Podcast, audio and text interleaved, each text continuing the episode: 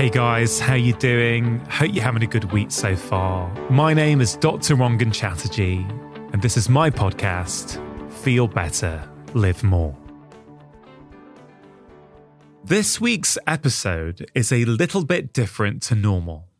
If you've ever felt confused about the best practices for your health, for example, if you've ever wondered which diet is the best one for your health, or if you're confused about how much protein you should be consuming, or whether a little bit of alcohol has any health benefits at all, then I have just the guest for you.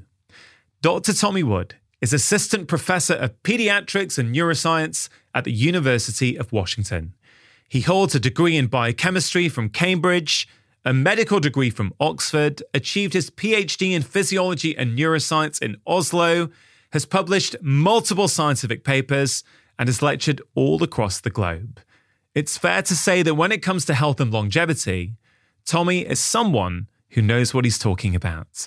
And that's exactly why I invited him back onto my podcast for his third appearance. Tommy, like myself, is passionate about empowering individuals to take control of their health by simplifying the wealth of information that exists and giving people practical, realistic recommendations. Now, in today's conversation, Tommy and I work through a list of common areas of confusion when it comes to our well being. And together, we try to put the received wisdom in context, summarize the evidence, and then give nuanced, practical advice. We begin with alcohol, and Tommy explains that whilst there are no proven health benefits to drinking it, there are, of course, caveats. And that becomes a theme for this entire conversation. Nothing is all good, nothing is all bad. Context is always key. We also talk about caffeine and its effect on performance, cognitive function, gut health, stress, and sleep. We dive deep into the hot topics of sugar, ultra processed foods, continuous glucose monitors, and other health trackers. We tackle optimal protein intakes, the minimum effective dose for exercise, the importance of building muscle, and the supplements we might want to consider taking.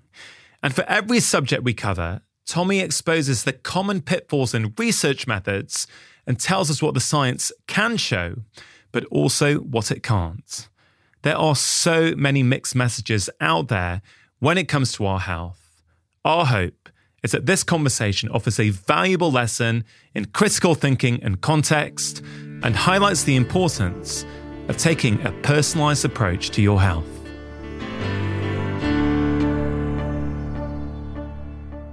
There's a lot of confusion out there around health. One minute we hear something's great for us, and next week we hear something's bad for us. And I don't think it needs to be as complicated as it sometimes might appear to be. So, my hope today is that we can help people cut through the confusion. Sounds fantastic. Yeah? Yeah. Alcohol. Go. I, I thought we start with alcohol. okay. Is there any benefits for our health when we drink alcohol? no. Um, but as with everything, and I imagine most of the topics we'll talk about today, there are always caveats. So if you look at hard health outcomes, there's some mixed uh, results and mixed research. And what previously we thought was that moderate alcohol consumption, so within, say, the alcohol guidelines, um, was associated with with better health outcomes overall. So not drinking alcohol is less good for your health than, than drinking some.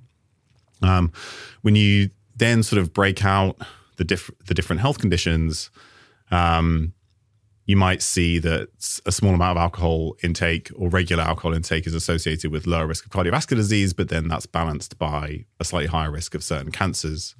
So overall, if your main outcome is say how long do you live, there doesn't really seem to be any any effect uh, of alcohol, uh, either either beneficial or, or, or negative in terms of moderate consumption.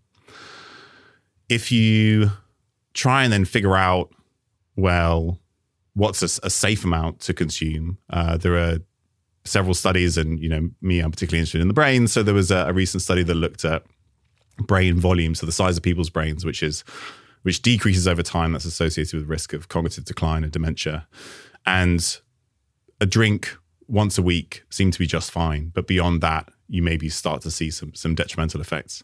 Are you saying there, Tommy, that our brain volume will decrease over time as we get older, but that more than one drink a week, potentially one alcoholic drink a week, increases that? So when you look at these kinds of data, they're generally not longitudinal, as in they don't look at the same person over time. What they do is they look at people across ages and across levels of drinking. And at one snapshot in time, they say, how much do you drink and what does your brain look like? Oh, so it's not the same person. It's not the same person. So we kind of, so we cannot say that um, alcohol is the driver here. Uh, when you do this kind of epidemiological research, we call it an association, right? This amount of alcohol is associated with these changes in the brain, but we don't know if it's truly causal. Um, we can adjust for a whole, but that's what we do with statistics. We adjust for other things that may be accounting for that, and then we we think whatever's left is a signal. So, so I think that there are a few studies that basically suggest that drinking one or two drinks one or two times a week is probably fine, but anything above that, there's certainly no benefit, and then it may be detrimental to our brain health and our, our other health. The other side of that, though, is that um, often people drink alcohol in social situations, and that if it's helping to facilitate social connection and it means you know you're going down the pub with your mates and you get to spend time and, and, and talk with them that probably offsets some of the some of those effects so it's not always black and white good or bad um, but higher levels of drinking than that don't seem to be associated with improved health and maybe associated with worse, worse health. Um, but there, you know, drinking some amount is probably just fine. Uh, but then context and other things are going to be important as well. Yeah, I think you bring up some really interesting points. And it's kind of one of the reasons I wanted to have this conversation with you is to try and bring that context and nuance that I think is often lost in the conversation around health these days. You know, everything's either good or bad. Yeah. Which diet is best? You know, is alcohol all good or all bad? It's like, well, hold on a minute. It kind of depends. And I agree that it's pretty hard to make a case that there's a physiological benefit to consuming alcohol. But I think we also have to acknowledge that many cultures have managed to drink small amounts of alcohol now and again in yeah, community. Absolutely. And they seem to have high rates of longevity yeah. and minimal disease. So it's like everything, it's balanced, right? And you can look at the blue zones, for example, which are front and center of everyone's mind at the moment because of, you know, the Netflix show. And I know there can be some debates on various things in the blue zones, but I think one thing we can say is that many of these populations, they do drink alcohol, but they're also doing a lot of other things very well that may counterbalance that, like low stress, nutritious foods, strong sense of community, and all these things. So, yeah, if we say though, what are the negatives? If we if we really try to address okay for someone who does drink, let's say more than that one drink a week, mm-hmm. and goes, well, I feel okay, right? You know, I think I'm eating well, I'm moving my body well. Um, you know, but you're saying more than one drink a week may be problematic. How would you have them think about that? You know, are there some key things, for example, you say, well, just watch out for these three things because this is what alcohol consumption can mm-hmm. do if you're not careful? It's really difficult to tease that out at those very moderate levels, you know, within, say, government alcohol guidelines, right? Because it's going to be very subtle. And you may not, there may not even be something that you can, you know, put your finger on and say, that's definitely something that you, you need to watch out for. Um, when you talk about the blue zones, they may, you know, some of them, they may drink red wine every day. But in general, portion sizes are much smaller than we would consider a, a, mm. glass of wine, say, uh, in the UK. Um, so it's probably even more moderate than, than we might think. And of course, all the other things that you mentioned uh, come into play. So one one thing that I see very frequently is people really don't want to give up alcohol, and and I, and I, am not here sitting saying that you should. Of course, you know I I, I do I do drink uh, uh, occasionally and socially, but you might think about, you know, what is it that's alcohol is is facilitating for you? Like, why has it become a habit if it is a mm. habit? And so, if it's the social social aspect, then actually now it's much easier to get non-alcoholic cocktails, non-alcoholic beers. You can still go out and you can have that that same kind of ritual with your friends or, or with yourself that gives you that feeling of relaxation, even though there's no alcohol involved. So you can get all of those benefits. You can still feel like you're getting that de-stressing at the end of the day with like a mm. beer in front of the TV or something like that. Um, all of that is still is still possible, um, and so you can think about maybe re- replacing those things in um, occasionally.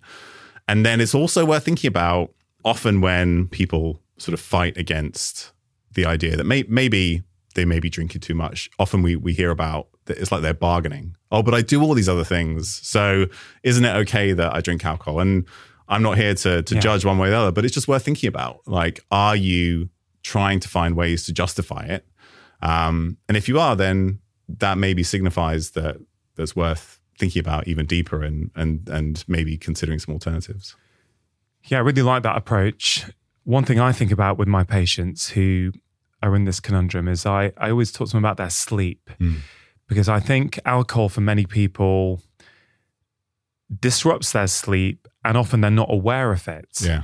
You know, if they get this sleep fragmentation, they're waking up multiple times in the night. They don't always know that. They just know they feel tired the mm. next day. And I found that some people don't always put that together yeah. with alcohol the night before. So I know with certain patients, I've said, why don't we try a week without? Just see how you feel. And sometimes I go, wow, I've got so much energy and I'm sleeping better. Yeah. And then that's empowerment because I'm very much like you, Tommy. I don't really want to tell people what to do with their lives. I don't think it's my place to. And I think alcohol now is becoming, the, again, a big thing that we're talking about in the public health arena for good reason, because many people do have a problematic relationship with alcohol. But I think we've got to be very careful it doesn't go to nobody should be drinking yeah. ever I personally don't really drink much anymore. I don't think I've had an alcoholic drink in maybe four or five years now. I have no ethical or moral problem with people who do at all. It's just in my own life, I found I got to a point where I just don't need this anymore. Like yeah. it's not doing anything for me. And I prefer the way I feel without it. So yeah, I don't know. Anything else you want to add on alcohol, perhaps? From my own personal experience, I notice that it affect negatively affects my sleep. That's one of the reasons why I don't drink very regularly, you know, maybe once a month or something, because I certainly feel less well rested the next day. It it um, affects your temperature regulation, so you like like hot during the night or other things you just don't feel as as as, as rested. So that that certainly uh, that's a nice in because I, I think that's something that that people will will appreciate that that's going to be important and they'll notice the difference. And may I ask, given that you know it affects you negatively, because this is the funny thing about alcohol, mm. I think we we all know. I know when I was drinking that you're going to not feel good the next yeah. day, or you're not going to be your best self the next day. Yet we still do it. Mm. So, I guess it's a bit of a personal question, but given that you know all that, and I kind of I'm asking this just for the purpose of asking it, rather than you know, trying to highlight anything because, you know, we're all human. Mm.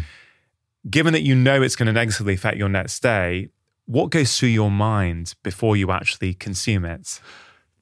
So I've historically I I've struggled with a lot of these things around alcohol. I had what some people might have considered disordered eating a long time ago and being very hyper focused about the quality of the food that I ate and, and, and what I ate.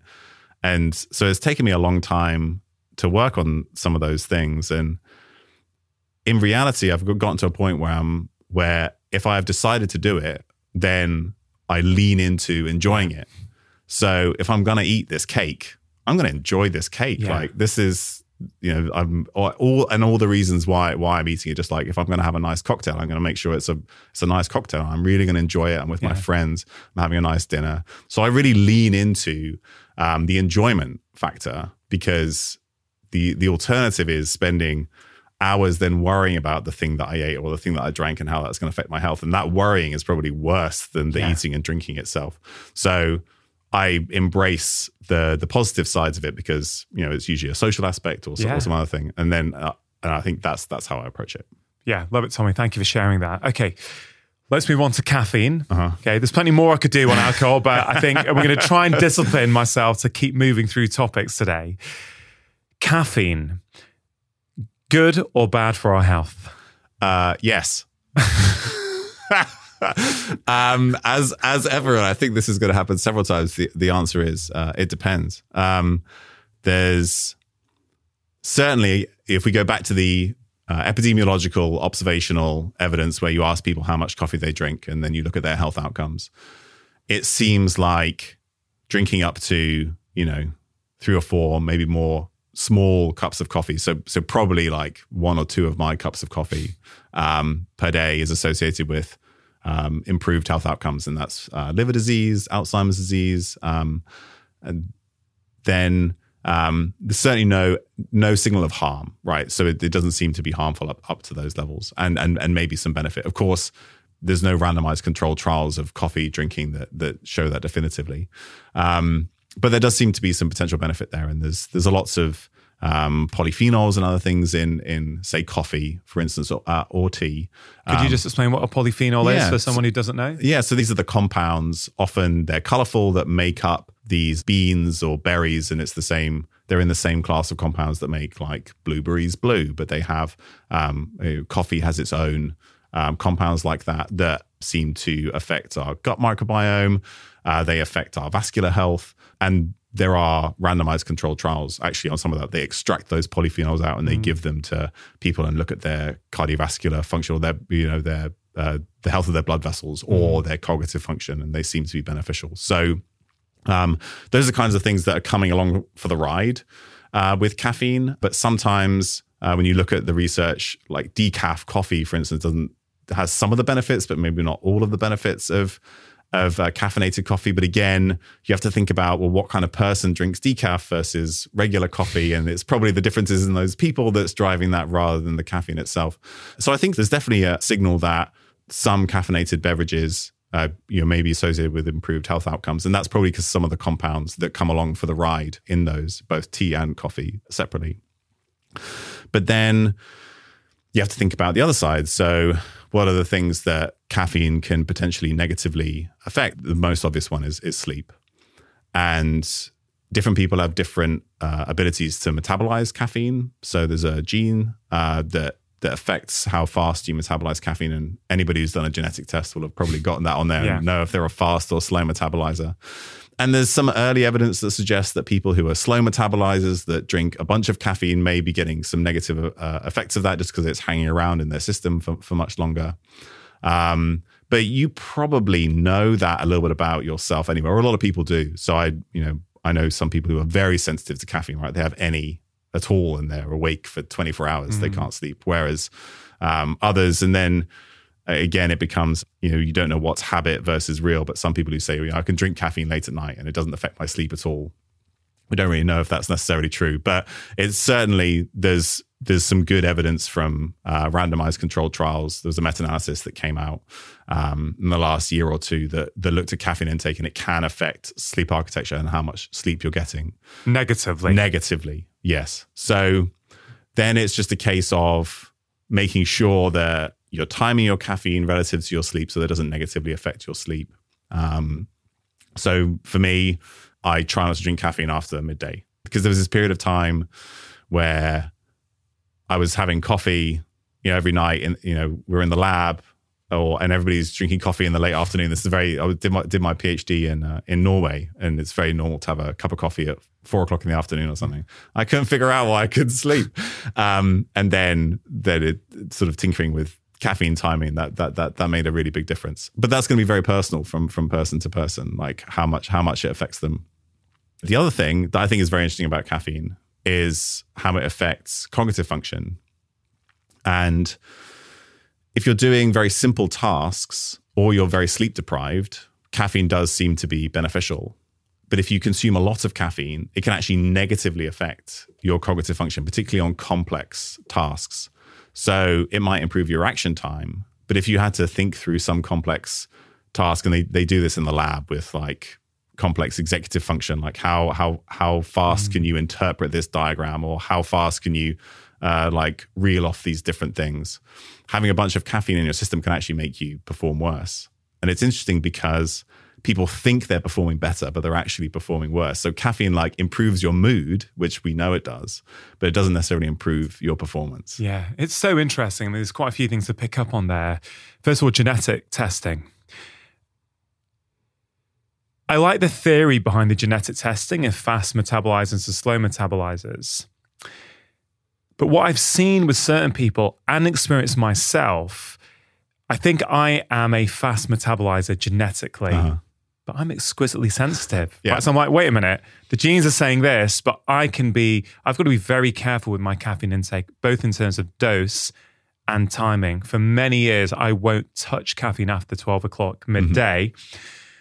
Unless there's some, you know, I'm, I'm tired and I'm, I'm driving, right? Yeah or I really need to get through, knowing there may be a consequence that evening as well. But uh, for, for whatever reason, I need to get through something. So that was the first thing to comment on. So, and I'll just quickly respond to that by saying that whenever you think about any part of a biological system, it's not just one thing that's yeah, exactly. important, right? So, um, your caffeine metabolism will tell you how far, like, should tell you on average how fast you'll clear it. But caffeine attaches to a receptor. It's an, a, it's an adenosine receptor antagonist. So there's going to be polymorphisms in the receptors. There's going to be differences in, in how you then respond to that, to caffeine binding to that receptor and what happens in the cell. And that's going to be different from person to person as well. So, yeah, you're right. Just that one thing isn't going to be enough to tell you exactly how you're going to respond to caffeine. Yeah. And I think also something I'm quite passionate about, whether it be alcohol or caffeine, is I've noticed with patients and myself that the kind of stress load in your life also can play a role here. For example, I remember when I did used to drink, not to excess, but if I'd have a glass of red wine or a beer in midweek, let's say after work, mm-hmm. sometimes I wouldn't sleep so well. And you'd feel it the next day, you know, maybe one or two units of alcohol. But the same amount when I was on holiday, I wouldn't feel a thing. Yeah. Now it could be, you know, different alcohol, but you know, it was kind of similar. And I really thought about this. I thought, well, my stress load is right down. I feel I've got a lot of headroom psychologically and mentally as well. And I think, you know, I really think about this idea that I don't think we can completely separate biology and psychology. Like, I do feel there's something about that. So if you're really, really stressed and you're using caffeine to get you through, I don't know. I, I really sort of believe there'll be a different impact yeah. if you're very relaxed and drinking it. Yeah, and caffeine partly activates the sympathetic nervous system, which you know the stress, fight or flight side of your nervous system. So if you're adding, if you're pouring that on top of a whole bunch of other psychological stress, of course, there's the potential for a greater negative effects. Like the context is is important as well. Absolutely. Did you ever see the study?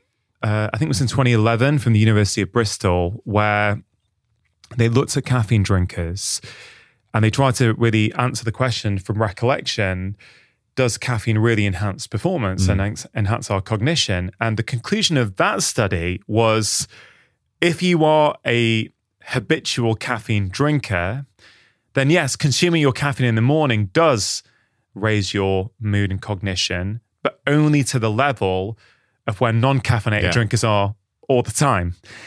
And I find that really interesting because it kind of makes sense to me that for a lot of us that would be the case that if we because in the past I have quit and I haven't had it for a few months and I'm like I feel great all the time even I don't need a morning cup of tea or coffee but I do enjoy it.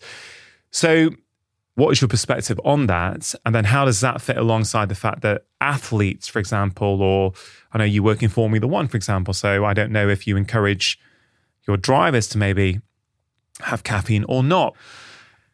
So that's a, a very well cited study, the one that you mentioned. I think that's probably right, is that a lot of that first caffeine boost is just making up the the caffeine deficiency that you've you've generated because you're so habituated to it and that takes you up to sort of like your normal baseline um, and then you can you can wean yourself off within a couple of weeks and that that effect goes away um, the I think the the Formula One drivers it's very different from from driver to driver. But something that I've noticed over the years actually fits very well with what I was saying earlier. So there are multiple components to performing well in that environment. But if you think about uh, the beginning of a Formula One race, there are two things you want to do. You want to get off the line as fast as you can, mm. and you want to navigate the first corner while 19 other cars are trying to do the same thing. So, caffeine and this is based on the work of Yerkes and Dodson, uh, which looks at how um, at your arousal level and your performance of of tasks. And there's this there's this classic arousal curve, which is basic, which basically says that the more aroused you are, the better you perform, up to a point where greater arousal is basically more anxiety and more stress, and then your performance goes down. And every sport has its own sweet spot mm. for arousal. So if you're a sprinter in the blocks, your your optimal arousal level is very different from a snooker player, right, or a, or an archer, mm-hmm. even in the even in the Olympics, right. The, so that's why um, they banned beta blockers, which sort of calm down your nervous system in mm-hmm. those sports where you want to be like very calm, like like archery, say, or or some kind of shooting or snooker. Um, I think whereas, used to in the eighties. I think yeah. even they drink whilst playing snooker. Yeah, I because it would calm them down. Exactly. Exactly. Yeah um, for that reason. So they're adjusting their arousal curve. Um, but something like caffeine will Im- improve your performance um, in a simple cognitive task or a simple task. So particularly, what the thing that they measure, measure is reaction time. It's often called a psychomotor vigilance task. So if you want to get far, if you want to get off the line fast in a Formula One car, caffeine is great. Mm. Um, but what happens is that you can get to a point where your caffeine dose is so high, it will then affect your ability to navigate the first corner because all of us, which is a much more complex cognitive task because you're trying to figure out the direction you're going plus where all the other cars are. Um, and so you can you can caffeinate you want to caffeinate yourself to the point and not all drivers use caffeine this is the, like some find some benefit from small doses at the right time but you want to improve your reaction time off the line, but you don't want to negatively affect your ability to then navigate the first few corners of the race. So there's a really fine line in terms of that arousal curve. And I've seen that in action in Formula One drivers. So I just think it's really interesting. Yeah, absolutely fascinating. Even that idea that different sports have got different times where you want to peak. Yeah. And I guess then taking it back to a non sportsman, well, we've all got different things in our lives that are important to us. And different times in the day when we want to peak, right? Yeah. So, you know, again, what's the right dose for you? What's the right time for it? Which I guess comes with experimentation yeah. and just trying to bring alcohol and caffeine together and sort of close them off. I guess what you're saying, and I would agree with Tommy, is that there's pros and cons. And we need to figure out what works for us. And if, for example, you really enjoy your caffeine and it has no seemingly negative effects on your mood, your anxiety levels, or your sleep. And even if you accept that drinking it might just bring you back up to the level that if you didn't drink it, but you get so much enjoyment out of it, you know, I love a good cup of black coffee in the uh-huh. morning for sure, then it's probably worth it. Yeah. But if you enjoy it and love it, and it's giving you palpitations and anxiety and it's trashing your sleep and you're moody and reactive with the people around you, you know, you might want to rethink about your relationship with it, basically. so it's not black or white. Uh, when you sort of bring them together, I think if you think about uh, our collective modern lifestyles, that's a phrase that you use. Um, what what often happens is that you'll drink at the end of the day then you'll need to you won't sleep very well you'll have to drink coffee all day because you're sleep deprived and then to wind down you're going to need alcohol at the end of the night so they they often reinforce one another and so again it's just worth thinking about how is it uh, affecting you is is there is it possible that there's this there's sort of perpetuating perpetuating a cycle of one another that you can somehow try try and break. And if it's not ne- negatively affecting you, you're still performing well, you feel good, great. You know, we neither of us would recommend that you change anything, but it's it's possible that they they can go hand in hand in that way as well. Yeah, and the, the whole point of this conversation, Tommy, and I think for me, you're the perfect person to have this conversation with. Is there's too much of, in my view at least, is it good or bad? Yeah uh, you know, you can't really answer that question. And hopefully, certainly for alcohol and caffeine, hopefully we've given people a few things to think about. Yeah. What about sugar?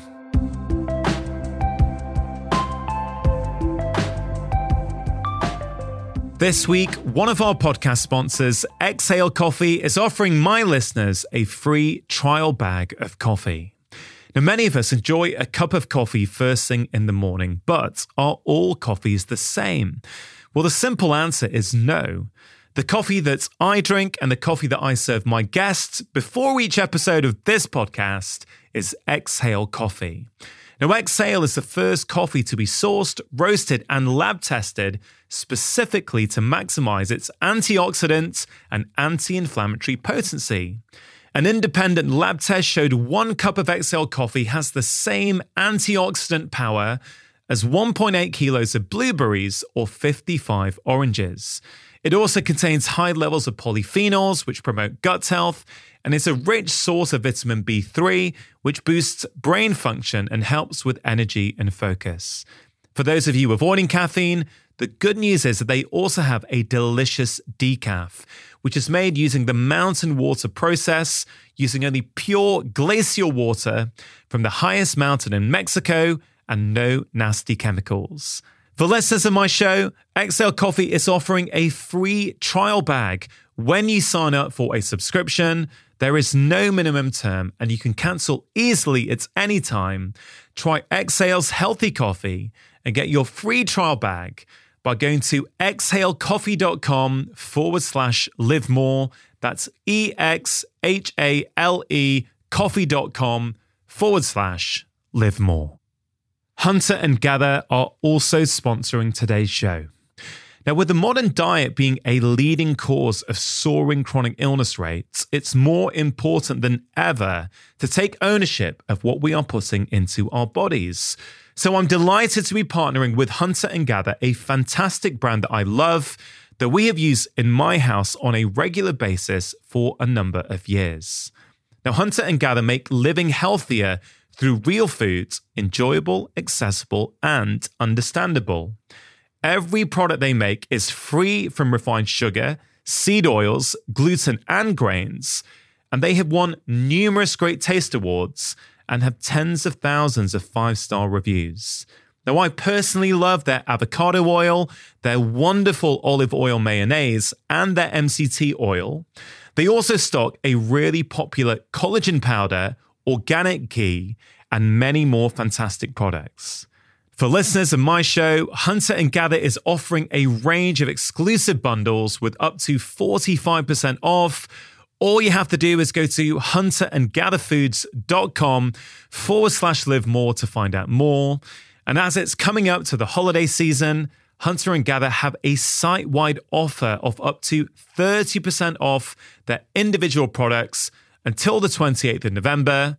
To see all details, go to hunterandgatherfoods.com forward slash live more.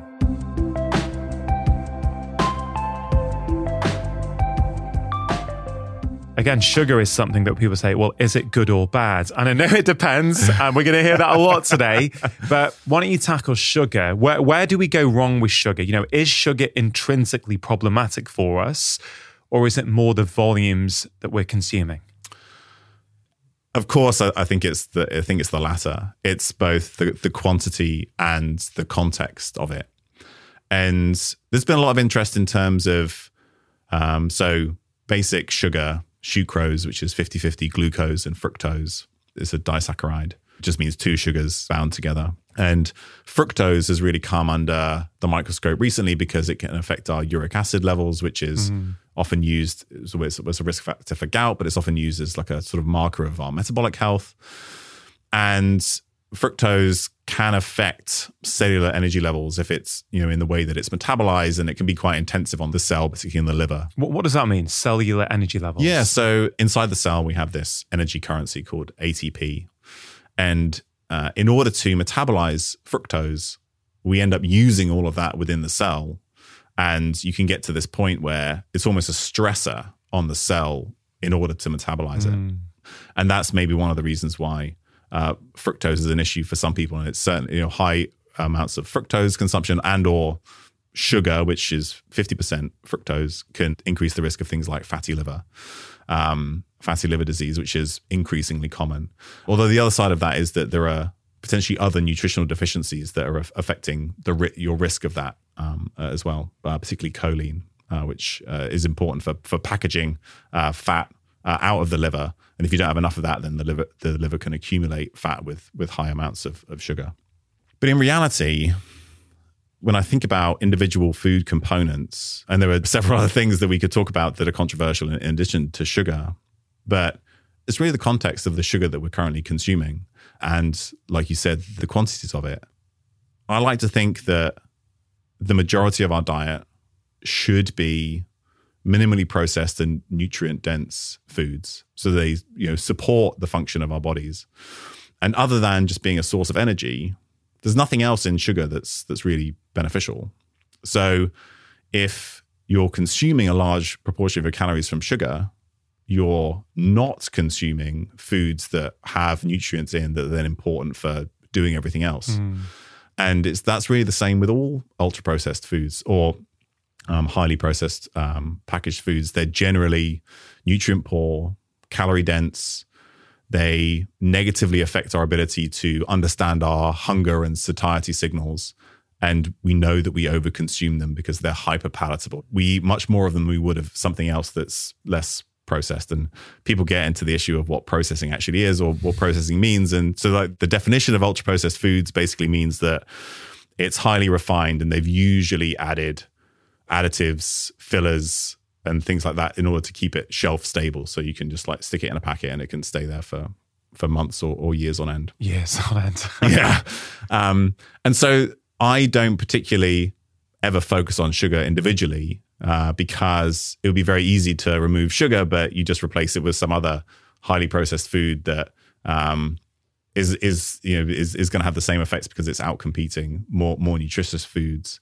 Um, so, in general, I would think about the entire dietary pattern because there's there's no evidence that some sugar is detrimental to our health, really. What do you mean by that? Because that, some people are going to go, "What do you mean?" Wait a minute, I, I thought sugar was bad for me. Yeah. So, when you say there's no evidence that some sugar is detrimental, just expand on that a little bit. Tommy? Yeah. So, um, in general, if you are eating within your caloric requirements and you're otherwise healthy, then consuming some sugar doesn't really seem to have a negative effect, right? It's a source of energy. Um, there's no real reason to assume that, you know, a large part of our metabolism runs on glucose. Um, when we metabolize fructose, which is the other half of sugar, it gets turned into glucose. It gets used as an energy source. So if you're in otherwise good health and you're eating, you know, consuming enough of the nutrients in general from your diet, there's no reason why sugar should be detrimental.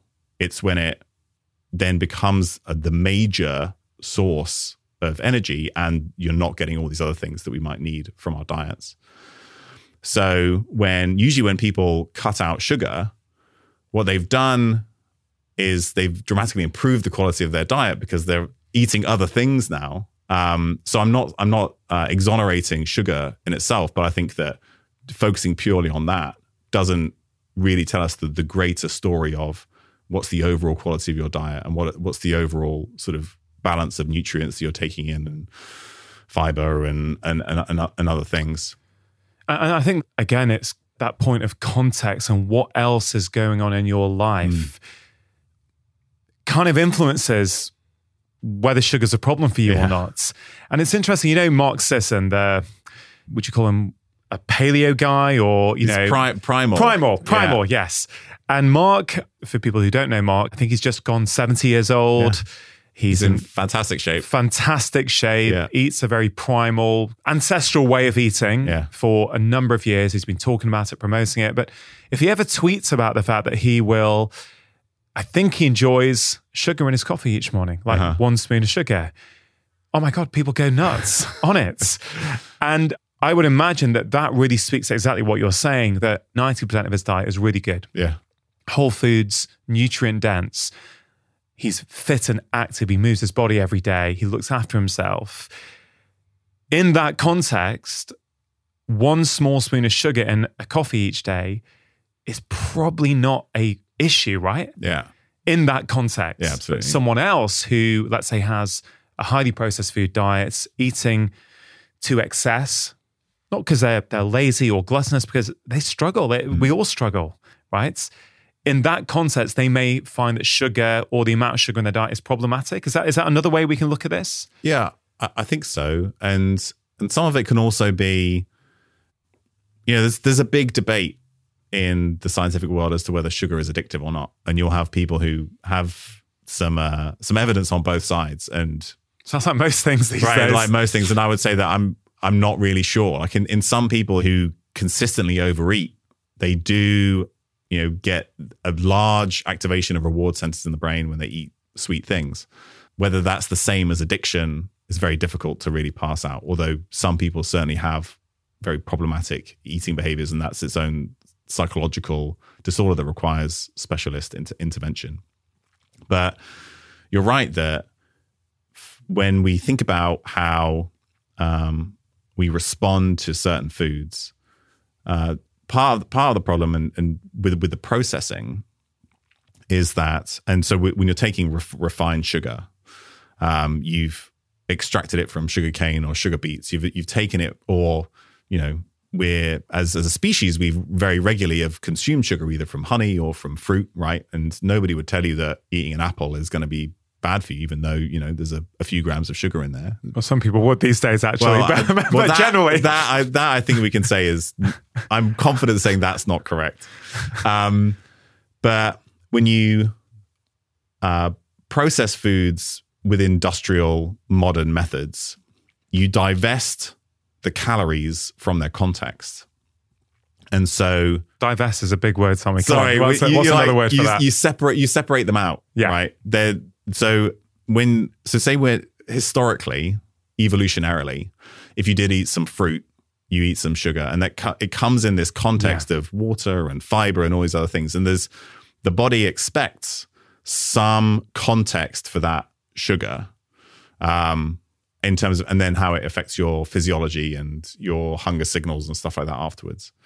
When we process those foods and strip them out, the response that you get physiologically is no longer the same from the same amount of of that food. So they've done this with um, various grains, right? If you take a, a whole grain, you you you could cook and eat uh, a handful of pearl barley. Say, you know, it's minimally processed. That's how it looked on on the stem. Mm. It's still got all the fiber, all the context. Um, and then you look at how that affects your blood sugar. Um, it, pro- it probably has a, quite a small effect on your blood sugar. If you then take that same thing and you cook it and you grind it, um, or you grind it and you cook it and you turn it into a paste, or you turn it into bread, it has a much bigger effect on your blood sugar. It's exactly the same thing. Mm. But what you've done is you've changed the context of the food, and then that affects how your body responds to it. So you're no longer getting macronutrients um, like things like carbs and fats or protein in the context that our bodies are used to getting them. Mm. And so that's where it starts to become problematic. So when when you create processed foods, you might add sugar to something that doesn't normally have sugar in it. Mm. And then that makes you want to eat more of it because you've you've started to create, and that's the idea of creating hyper palatable yeah. food. So even savory foods have some sugar in because you start to activate different receptors. You start to then drive a greater likelihood of, of overeating them. So that's where it starts to become problematic.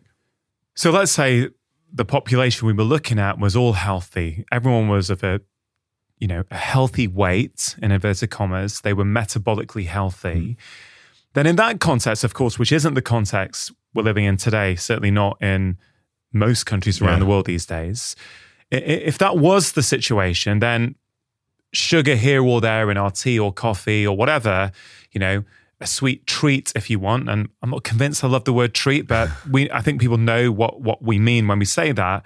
You know, maybe once a week or once a fortnight or whatever, you know, or, or whatever you choose to do may be okay. Yeah. How does that though sit in the context of what we have today. So we know in the US, for example, what is it now? Is it 90% of US adults may have some degree of metabolic dysfunction? And actually, the UK and Europe and most of the world are catching up. So can't, we can't even single out the US anymore. So if we're saying the bulk of the adult population, and it's not just adults, I know, but the bulk of the population, unfortunately, these days have a degree of metabolic dysfunction. So the way they're processing energy in the body is not as efficient as it could be. And that's leading to an increased risk of all kinds of diseases. In that context, is sugar now becoming even more problematic? It's absolutely contributing due to the way that we're due to the way that we're using it. The but again, I think it comes down to the entire context of the diet because you could certainly get to a point where, say, we dramatically reduce sugar in foods, if that then comes with like a parallel decrease in overall caloric intake, say, there will absolutely be, be benefit. But when other people are in charge of creating these foods, you know, these ultra processed foods, those sugar calories are just going to be replaced by something else, and you're going to mm. you're you're going to overeat it just as much, and it's not really going to going to change anything. So I, I think that if by reducing your sugar intake, you decrease your overall caloric intake and you improve your um, the overall quality of your diet, that's absolutely going to be beneficial. But if that doesn't happen, and this this often happens with the way that we engineer foods nowadays, is just it will be replaced by something else, mm. and it and it and it may not make the same difference. So I, I think it really depends on how that gets enacted. If, if people, so if you say that I want to reduce my, you know, I'm going to focus on sugar, and you focus on reducing sugar intake and then with that comes you know you're not eating cakes or biscuits. And with that you've dramatically both decreased your you know overall energy intake and improved your diet quality. That's going to come with with health benefits. But it's if you then say well i'm not going to have cake but i'm going to have uh, you know an extra serving of fries instead right? There's no sugar in that but I'm not convinced you, are not going to yeah. get any healthier. So it really depends on yeah. how those changes, then what the knock on effect is. When, when we think about sugar, do we need to think beyond just actual table sugar that we might put in stuff or might be added to biscuits and cakes and pastries? Do we also need to be thinking, in your view, about blood sugar spikes? So, for example, one teaspoon of sugar in, let's say, a hot drink that probably is not going to have as detrimental an impact or as significant an impact, I should say, on our blood sugar than, let's say, a modern uh, healthy cereal or a cereal that's marketed as healthy. When we know that you have a bowl of those, you can have the equivalent of far more than just one spoon of sugar in. Yeah. So I think sometimes when we think of sugar, we're not really and maybe it's the way we communicate as healthcare professionals sometimes. It's not just sugar is it? It's also foods that are turned to sugar yeah. in your blood.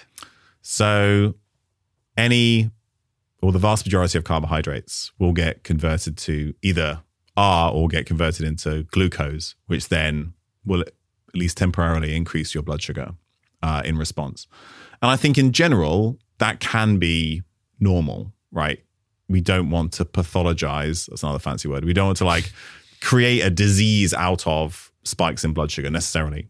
Of course, there's lots of evidence that suggests that having better control of your blood sugar is associated with better mm. health outcomes. Um, particularly as you, you know, if people go into say pre-diabetes or type 2 diabetes, um, that's associated with a whole host of long-term chronic health conditions and um, earlier mortality. Um, so if you can have better blood sugar control, that's that's in general is associated with better health, and it, it, particularly in those populations. If you're somebody who's otherwise very healthy and very active, and you once in a while eat something that causes a big big spike in your blood sugar, I'm not convinced that's going to have a big impact. Mm. Right? It's all about the context, like you talked about earlier. But you're right that anything that we eat that has carbohydrates in will will increase your blood sugar um, to, to some degree. And there are there's some evidence to suggest that if you can make that spike lower, and you can do that either by the timing of your foods. I, I know you've had episodes on this previously. Uh, maybe eating protein with your foods. There are other things that you can do to decrease the, the size of that blood sugar spike. Uh, and for some people, that that that may be beneficial. The the problem is that it's really difficult to predict what foods will do that. Mm. Um, 10 years ago, you would have talked about the glycemic index, right? So this is a food, it has a high glycemic index. That means when you eat it, you're going to get big, big spike mm. in blood sugar. What we've learned in the last five years is that that just doesn't hold from person to person, yeah. right? You can have two people eat the identical foods and one person will get a big blood sugar spike and the other person won't get any spike at all. And then there was there's a recent study. It came out. It's um it's a preprint, so it's not formally published yet. It will come out soon as uh, by by Kevin Hall, who's done all these hmm. very mm. complex metabolic ward studies in the US. And they they had these trials where um, they gave people a fixed uh, a fixed menu, and they had a plant based one, they had a, a low fat one, uh, a low carb one, um, and the menu would cycle over a couple of weeks. So they would have, and then some of these, uh, some of the people in these trials wore continuous glucose monitors, and then because the menu rotated, they would get a, a blood sugar response to the same meal in the same person, but a week or two apart. And what they found was that eating the same meal in the same person resulted in completely different blood sugar responses from one week to the next, which just tells us that we don't we we have mm. like right now we cannot predict what foods will uh, spike our blood sugar. So even if we we have our own, I see you're wearing a continuous mm. uh, uh, glucose monitor.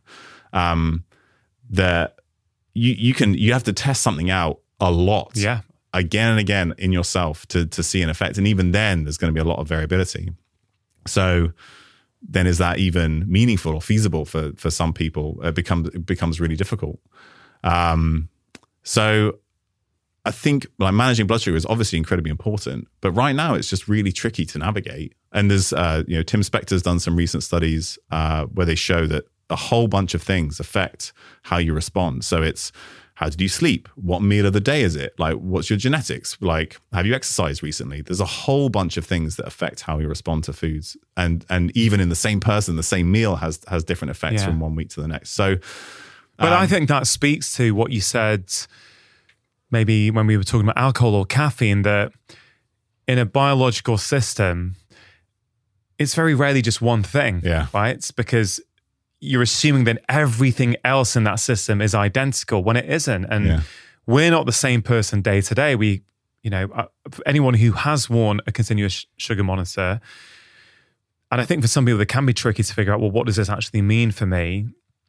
I feel I'm quite in tune with my body, and I, I guess it's what I do, and I think about this and sort of pay attention a lot. And I, I certainly found for me that you can see correlations quite well where you know, depending on if you haven't slept well, yeah, your, your sugar's higher, and you the same meal can give you a bigger response. Or if I feel high levels of stress, I guess with everything we're talking about, we've done alcohol, caffeine, sugar, but on ultra processed food so far as well. Are we not more and more moving into an n equals one era whereby we can use science to give us good starting points and ideas. But ultimately, we're going to have to test these things out on ourselves and go, well, is this working for me? I think so. And that's, you know, even going back, say, 50 years, um, this is in a slightly different arena, but looking at um, elimination diets were once the the gold standard for people with autoimmune certain autoimmune conditions before we we uh, invented monoclonal antibodies for for these things.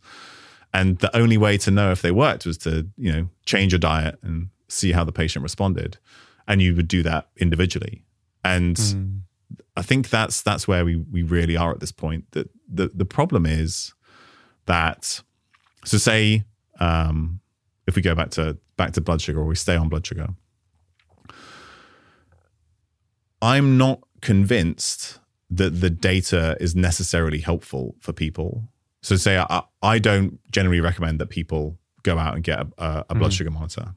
Um, and one of the reasons is that it becomes, and, and, I've seen this several times when working with people, it becomes incredibly stressful. Mm.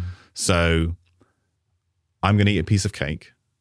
I know that cake is going to spike my blood sugar. I'm now stressed about mm. the blood sugar spike that I'm going to see because of the cake that I'm that I'm eating. Um, and you know, we've had people who've who've come back and just we didn't really appreciate how much stress, like the, the idea of eating mm. and how that was going to affect the the data that they see was incredibly stressful to them. So, like, is that you know, at what point does does that become harmful? And and there are there are actually studies that show that the expectation of a blood sugar spike drives a bigger blood sugar spike. So mm. there was a study by Ellen Langer at Harvard where they took diabetics and they gave them a milkshake and they showed them how much sugar was in this milkshake. There was a high sugar milkshake mm. and they saw a big blood sugar spike. And then later on, they came back and they gave them a different milkshake. It was a low sugar milkshake, and they showed them that, and they had a lower blood sugar spike. It was the same milkshake both times, but they had a bigger blood sugar spike when they thought that it had more sugar in it. Biology and psychology. Yeah, biology and psychology coming together. So it just, I think that yes, the n equals one experiment is really important, but I think that rather than like being hyper focused on this one thing, which is blood sugar, can you move yourself closer to a less processed diet, right? Increase vegetable uh, consumption, right? So make vegetables a bigger part of your plate, mm. or start with a bigger uh, portion of protein on your on your plate, right? That's going to come with both of those going to come with a whole bunch of nutrients and these other things, um, and then maybe decrease the portion of whatever it is, whatever yeah. it is, refined carbohydrates or something. So I think that overall shifting your dietary pattern is much more important. And that doesn't need necessarily, unless there are different foods that you enjoy, as much n equals one experimentation. So I think we're at a point where you can, particularly with, with diet, you can give pretty good advice that's going to work for a lot of people and they don't need fancy tools and they mm. don't need fancy data and they can still make a big impact on their health. Yeah. I appreciate your perspective on that. And I've always had a real caution with trackers. I guess the argument you're making around CGMs, continuous glucose monitors, I guess we could also make about, let's say, scales, for example, mm. and weights. And I kind of feel a lot of this becomes personality dependent, whereby for some people, scales and their weight becomes incredibly obsessive and yeah. becomes problematic. And then for others, it's like, yeah, they can check once a week and, oh, yeah, I'm going in the right direction. I've mentioned, I think, before with you that I saw the same thing with blood pressure monitors, which aren't like modern tech necessarily, but God, for half the patients, it was great. For the other half, it was anxiety inducing. Yeah. I guess where I see CGMs as being different is I kind of feel that they give a real, I, and I totally agree they can be overdone. I think if you've got a history of eating disorders, you've got to be very cautious. It's probably not the right approach for you. But in the context of a population, as we say, maybe 60, 70% in the UK, maybe 90% in the US of the population having a degree of metabolic dysfunction, I think in that context, I personally believe we have to be open to tools that are going to help people because we've been asking people to make these choices for years. And I feel that we're still struggling. And a lot of that's because of our food environment, I know. But I don't think I've seen a better tool, Tommy, in over two decades of practice now, where I, I don't think I've seen a better tool that helps people start to change their diet in a meaningful way than a CGM. I don't think everyone needs them.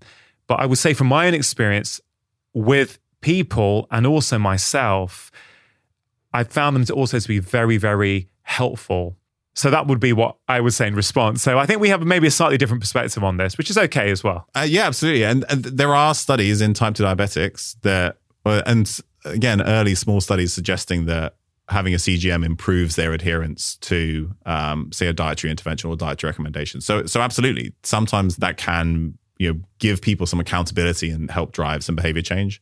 Um, and it's with like, let's say, a step count on your watch or your uh, phone for some people, it works great and it motivates them. Like, oh, I didn't get my 7,000 today.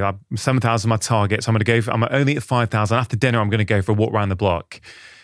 But for other people, it becomes an obsession and problematic. So I think, again, you know, relaying this to alcohol and caffeine and sugar, I'd say kind of, I think it depends a lot. And I do think we can overdo these things. And I, I do, you know, as I, I think I mentioned last time, I, I did wear an Oura ring a few years ago, but I haven't worn one in years now because I kind of learned what I needed. Yeah. I, I kind of, oh, I get it. If I eat near bedtime, sleep quality goes down. Okay, great. If I saw a few other things and I, I don't really feel I need it anymore. I learned what I did. And I kind of feel for some people, like you wear a CGM once for two weeks and you have your regular foods and you're like, I had no idea that that does that to me and no idea. I think for some people, that's all they ever need. Yeah. You know, so yeah, this this will be continued, I'm sure, as we see this evolve over the coming years. Protein. I think there's a lot of confusion about protein.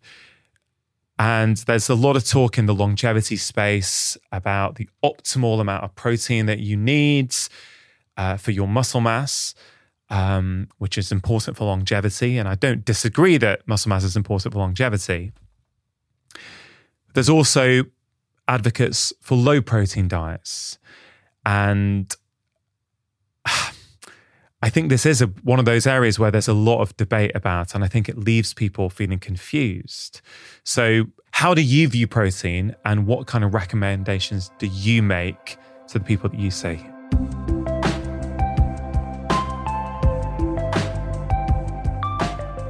Just taking a quick break to give a shout out to Carol Bike, who are sponsoring today's show.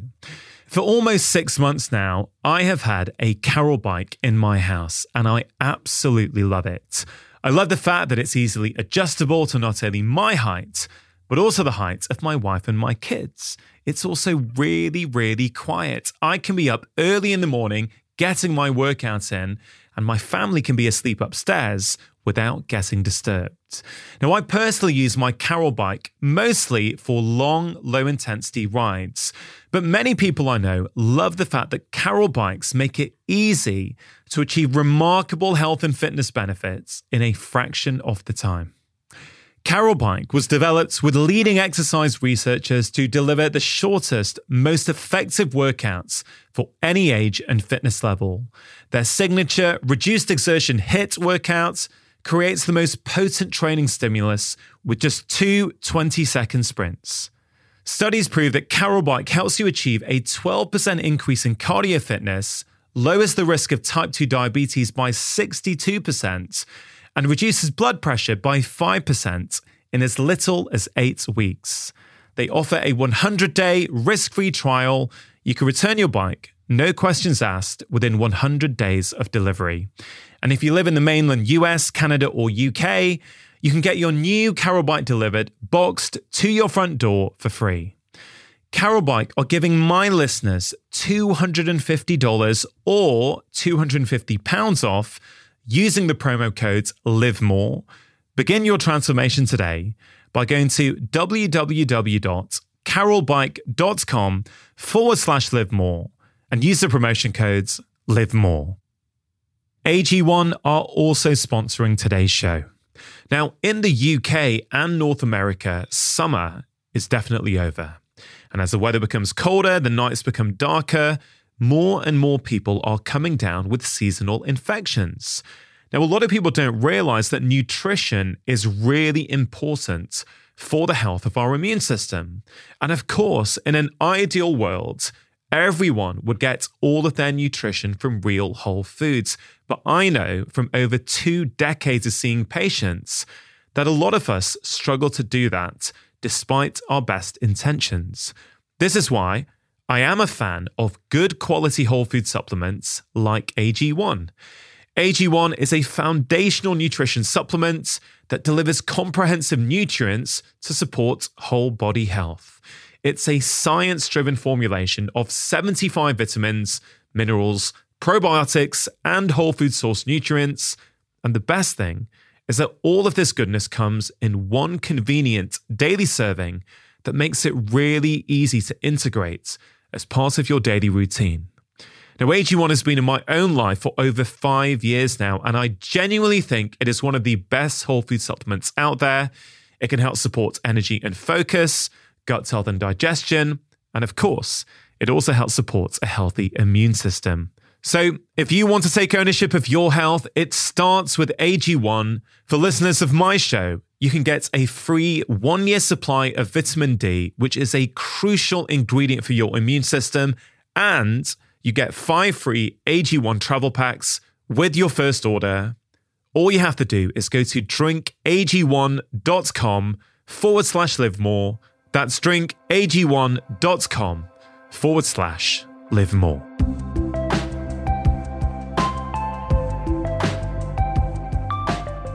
I generally think that people undereat protein um, at the population level.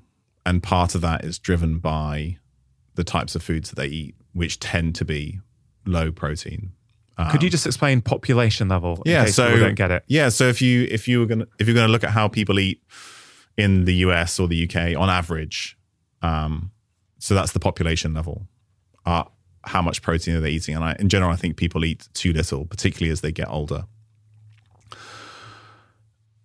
When you look at some of the evidence around protein intake and longevity, there's two broad streams of evidence. One is animal data. A lot of it's from mice. And I, I, mentioned this last time I was on the podcast. I do animal research for a living. That's what pays the bills. And most animal research is not useful for humans at all. I think most of it's a complete waste of time. Um, and I would include most dietary studies in rodents, if I'm honest, because rodents are not small humans. And we have seen again and again how um, these kinds of studies fail to translate to humans. So if you feed a mouse, which doesn't normally eat a high protein diet, a high protein diet, you may see some negative effects on their health. But that doesn't necessarily, t- that tells you that you shouldn't feed mice a bunch of protein. It doesn't tell you whether you should feed humans more protein. And humans evolutionarily consumed a lot more protein. Like in addition to being gatherers, we were hunters, and it made up like animal protein made up a large proportion of our diet, and our we are our digestive system and our metabolism is in tune with that, and you know that I think that that's an important consideration. Like what are we what are we looking at to try and tell us some of this? The other type of information or studies that we get are usually epidemiological studies. So we ask people how they eat and then we look at how long they live or what diseases they get later on. There are two problems with that. One is that people are really bad at telling us how they eat. Um, so uh, there's one classic study on protein and cancer and longevity came out in Cell Metabolism um, um, nearly 10 years ago. And they talked about how you know, low protein was beneficial early in life, and then higher protein was beneficial later in life. Um, and they used uh, there was some mouse data, and then there was some some human data, and they used a, a study called NHANES, the National Health and Nutrition Examination Survey in the US, mm-hmm. where they call they call up a few thousand people every year, and they say, "What did you eat in the last 24 hours?" And then they say, um, you know, so you tell them, and then they're like, are you sure you didn't have any ice cream? Are you sure you didn't have a beer? Right. So, like things that people just tend to underreport. And then that's it.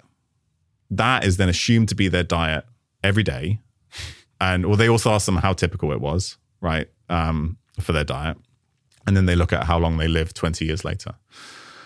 And there have been some studies on NHANES data in particular. Um, there, was, there was a nice paper that came out that said that the majority of dietary responses in NHANES were not physiologically plausible, as in these people, based on how tall they are, how much mm. they weigh, their physical activity levels, what they've told us they eat cannot physically be correct. It is physiologically implausible that they're eating this amount. And we're using that, we're using the protein intake from that study to say, this is how, you know, you know, th- this is how protein affects your health. In reality, we have no idea what these people are eating.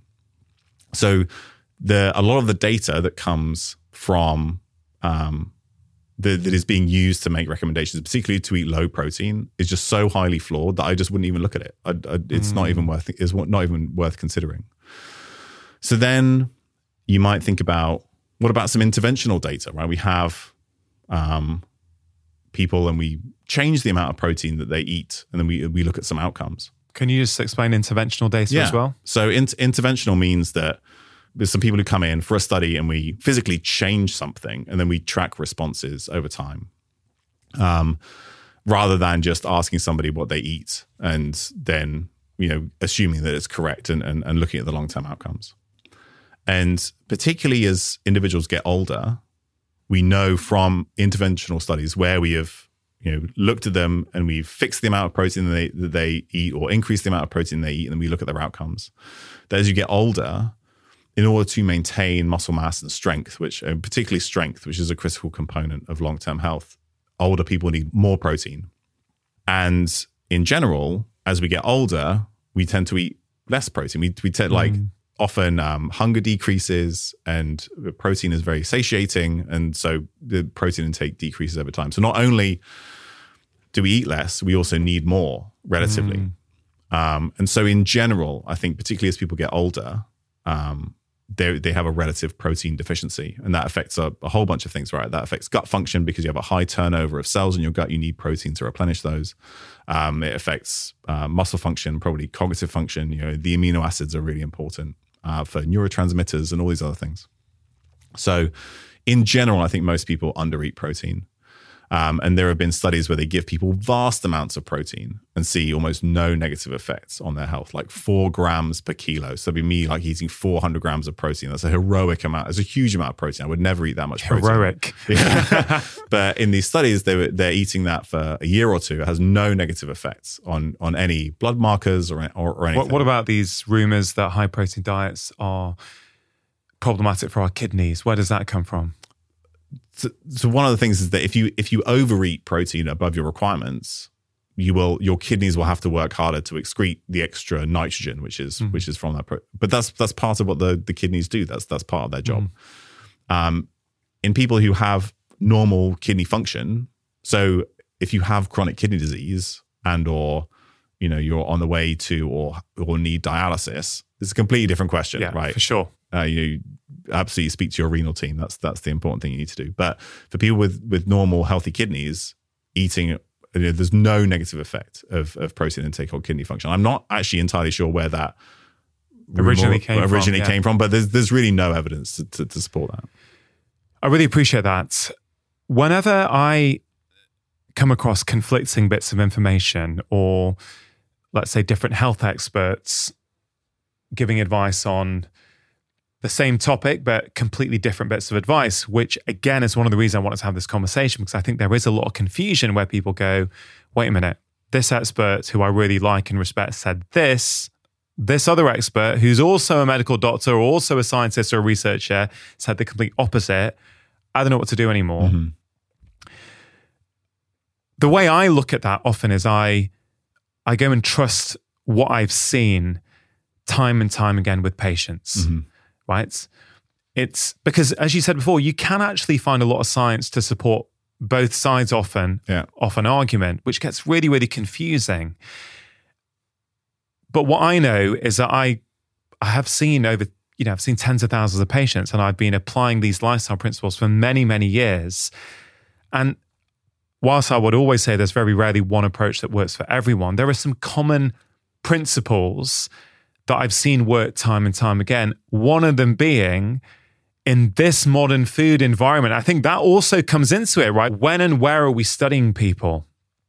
In the context of a food environment which is highly problematic and full of ultra processed foods everywhere we go, encouraging us to eat too much and for too long a period over 24 hours I found honestly that increasing our protein intake for many people really helps them get back on track. Yeah. It helps them feel fuller.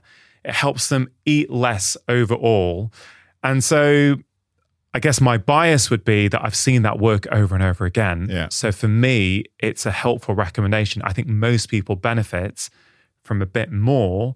But then what does that mean? Because you will hear things like some people say 1.8 grams of protein per kilo that's more that's i think that's more than you need. I do because yeah. if i apply that to myself right i'm almost six foot seven. I weigh i don't know I, I, really don't weigh myself but i'm probably somewhere between 95 and 100 kilos. So let's call it 100 kilos for simple maths. That's like 180 grams of protein a day. That, i think that feels pretty heroic as well right? That's that's a lot of protein.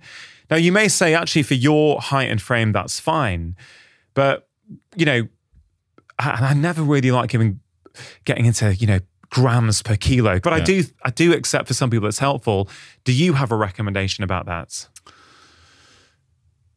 So I think the the general recommendation, and there's been um, you know lots of different meta analyses and these other things that that that look at you know how well do you respond in terms of and again, like muscle mass and strength, I think those are a nice hard outcome that we know are associated with with long term health outcomes. At the same time, not seeing any negative effects. And in general, it pro- is probably somewhere around 1.2 to 1.5 grams per kilo. Say uh, there was a meta analysis that looked at strength responses in uh, younger and older individuals, and the the optimal amount of protein intake from again interventional studies seems to be about 1.5. But there have been other studies that compared like 1.3 to 1.7, and they see sim- they see similar responses. So it's somewhere in that in that kind of range. Um, and in in general, what that means is that if you have three or four meals a day, or you know three or more periods of where you intake some calories, that each of those contains something like 20 to or 30 to 40 grams of grams of protein. And you can figure out what that looks like in terms of a cut of steak or salmon or or eggs or, or tofu or, or yogurt. Um, you know there's some strained greek yogurts that have a, a high protein content. And that that and i think that's how you should in the way that i would work with people is that's that's the basis of the meal. Like that comes first. And then things come around because that's the most probably going to be the most critical single component that you want to consistently make sure you're you're consuming because the the fats and the carbs and things they can kind of go up and down and around but I think the the protein I would recommend be relatively consistent and in that range.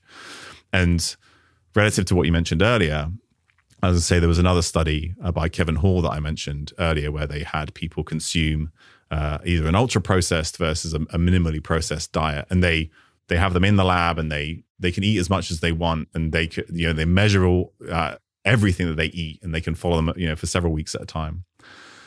And even though they matched for like fiber and these other things in the diets those who were eating ultra processed foods sort of and it was if you look at it it's just like tip it's just like uh, cereal uh, sandwiches bread right? Just typical that's the standard stand, diet for stand, many people. standard diet.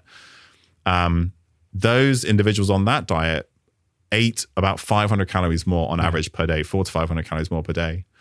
And, but the protein was consistent in the two diets. So the idea is it comes to this idea of something called the protein leverage hypothesis, yeah. which is that you continue eating until you reach a certain protein threshold that your body needs. And so most, like I said, ultra processed foods are low in protein. And part of what's driving you to eat more of them is to get up to some protein requirement. So, an easy way to get around that is to make protein the focus of a meal, and then you will be more satiated and you're less likely to overeat in response. There are some proponents, uh, I think, of having a minimum of 30 grams of protein, particularly after, let's say, an overnight fast.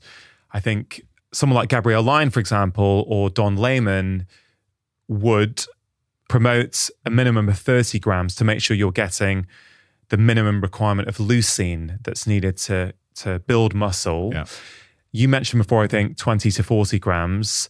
And the 20 being there are some people who are a lot smaller than you or I, so 20 would be just fine. So that's that's where Got that it. range starts to come into Fine. So yeah. 20 to 40 grams yeah. basically you're saying should be the mainstay of most people's meals and that will depend whether you're slight or whether you know if you're very tall and large, well, if you're very tall like me, uh, it's probably going to be more towards 40 grams. Yes. Okay. So helpful. And I also love what you said before that there really isn't that much evidence that high protein diets, if you have too much, you're not really causing harm. No. Your kidneys will just have to get rid of it. Yeah. Fine. Well, let's just talk about exercise and movement. I think there is a lot of confusion about exercise. What's the state of play? Okay, we have a sedentary population, right, who are not moving enough there's a lot of talk these days about different types of exercise, different zones of exercise. There's talk of HIIT training, high intensity training, walking. And then, you know, I talk about it as different gears of movement. So, gear one might be walking around the block. Gear two, very much equating to your car, you're going a little bit faster, perhaps. And there's a lot of talk about the unique benefits of what is being called zone two training, and some of the advice around that, I think, is going to be very unachievable for many mm. people. So let's try and break it down. What's your current perspective on movement and what we all should be doing? I think I said something like this last time, and I still feel exact. I still feel the same, which is that whatever you can do that's more than what you're currently doing is great. Um, until you get to the very and then that I remember some comments of people going in like, oh no, people shouldn't lift weights because they're going to get injured. Well, actually, lifting weights in, a, in a, like a bodybuilding style is one of the safest forms of exercise you can do in terms of injury risk. And then some people said, oh, yes, but you can get to a point where you're doing so much exercise that it's detrimental. And yes, of course, that's the case. But like, I'm, I'm not worried about, I'm not talking about people exercising 30 hours a week, right? I'm talking about somebody going for a walk for 20 minutes a day. Um, and so, th- so whatever you can do sustainably above what you're currently doing or previously have done will benefit your health. And I think you know that could be steps per day. Uh, it could be you know amount of time amount of time you spend going for a jog or cycling or or lifting weights or any kind of resistance training or anything like that. So, um, if you look at say the the amount of physical activity that significantly improves certain health outcomes. So, you know me, I often think about the brain. Um, so the amount of physical activity that significantly improves cognitive function, been large meta analyses have looked at this, is basically it doesn't um, matter exactly what type you do, but if you're achieving, say, government physical activity guidelines, which is 150 minutes per week of moderate to vigorous physical activity, that is associated with a statistically significant improvement in cognitive function. And you can break that up however you like. You could do uh, 30 minutes of brisk walking a day. You could do 20 minutes of Pilates a day. You could do 30 minutes of resistance training a day. You could do five minutes of sprinting per day. The way that it works in general, at the simplest level, is intensity times time. So the more intense, the less time you need. The less intense, the more the more time you need. So you can like one day you can go do a little bit of sprinting in the park if you want, or you can go for a brisk walk, or you could do an hour of gardening, right? That's even less intense, but even that's going to have some benefits. So, incrementally improving this sort of intensity times time, this volume that you're doing in any of those activities is going to be beneficial. And like that, that's honestly where I start. And if you want to then dig into resistance training versus er-, endurance training, those other things, we can do that. But the most important thing is that you do some movement every day. And if you're sedentary right now, literally anything that you can get up and do is, is going to be beneficial. Okay, that's really useful and really empowering, I think, for people. What you said about intensity there is really, really interesting. So, by what measurement or through what lens are you saying that one hour's gardening might be equivalent to five minutes of sprinting? Because we could probably measure that in a multitude of different ways mm. or look at various aspects of that to try and compare them. How are you comparing them when you say that they're the same? So, in general, when that's done, they use something called the metabolic equivalent or MET, yeah. and you can you can Google. Uh, there's there's a PDF of METs for different activities, and it's very long, like literally um, every intensity of pretty much any activity you could think of, it, gives you a, an average MET. And of course, that's if I go sprinting, it's a very different number of METs than if you go sprinting, but it just gives you an idea of the overall I- intensity of that activity. And so then, if I think about the cognitive function study, what they looked at was how many MET minutes per week. So again, that's intensity times time. Do you need to do per week to see a significant improvement in cognitive function? And it was about 700, which then you know, with a little bit of back of the back of the envelope calculation is about the physical activity, mm. the general government physical activity guidelines. So that's how, and when you look at that, that kind of says that, you know, overall, those those are going to have equivalent benefits. And when then when you look at say harder outcomes like VO2 max, which is a, a measure of how efficient your cardiovascular system is, that's sort of the gold standard.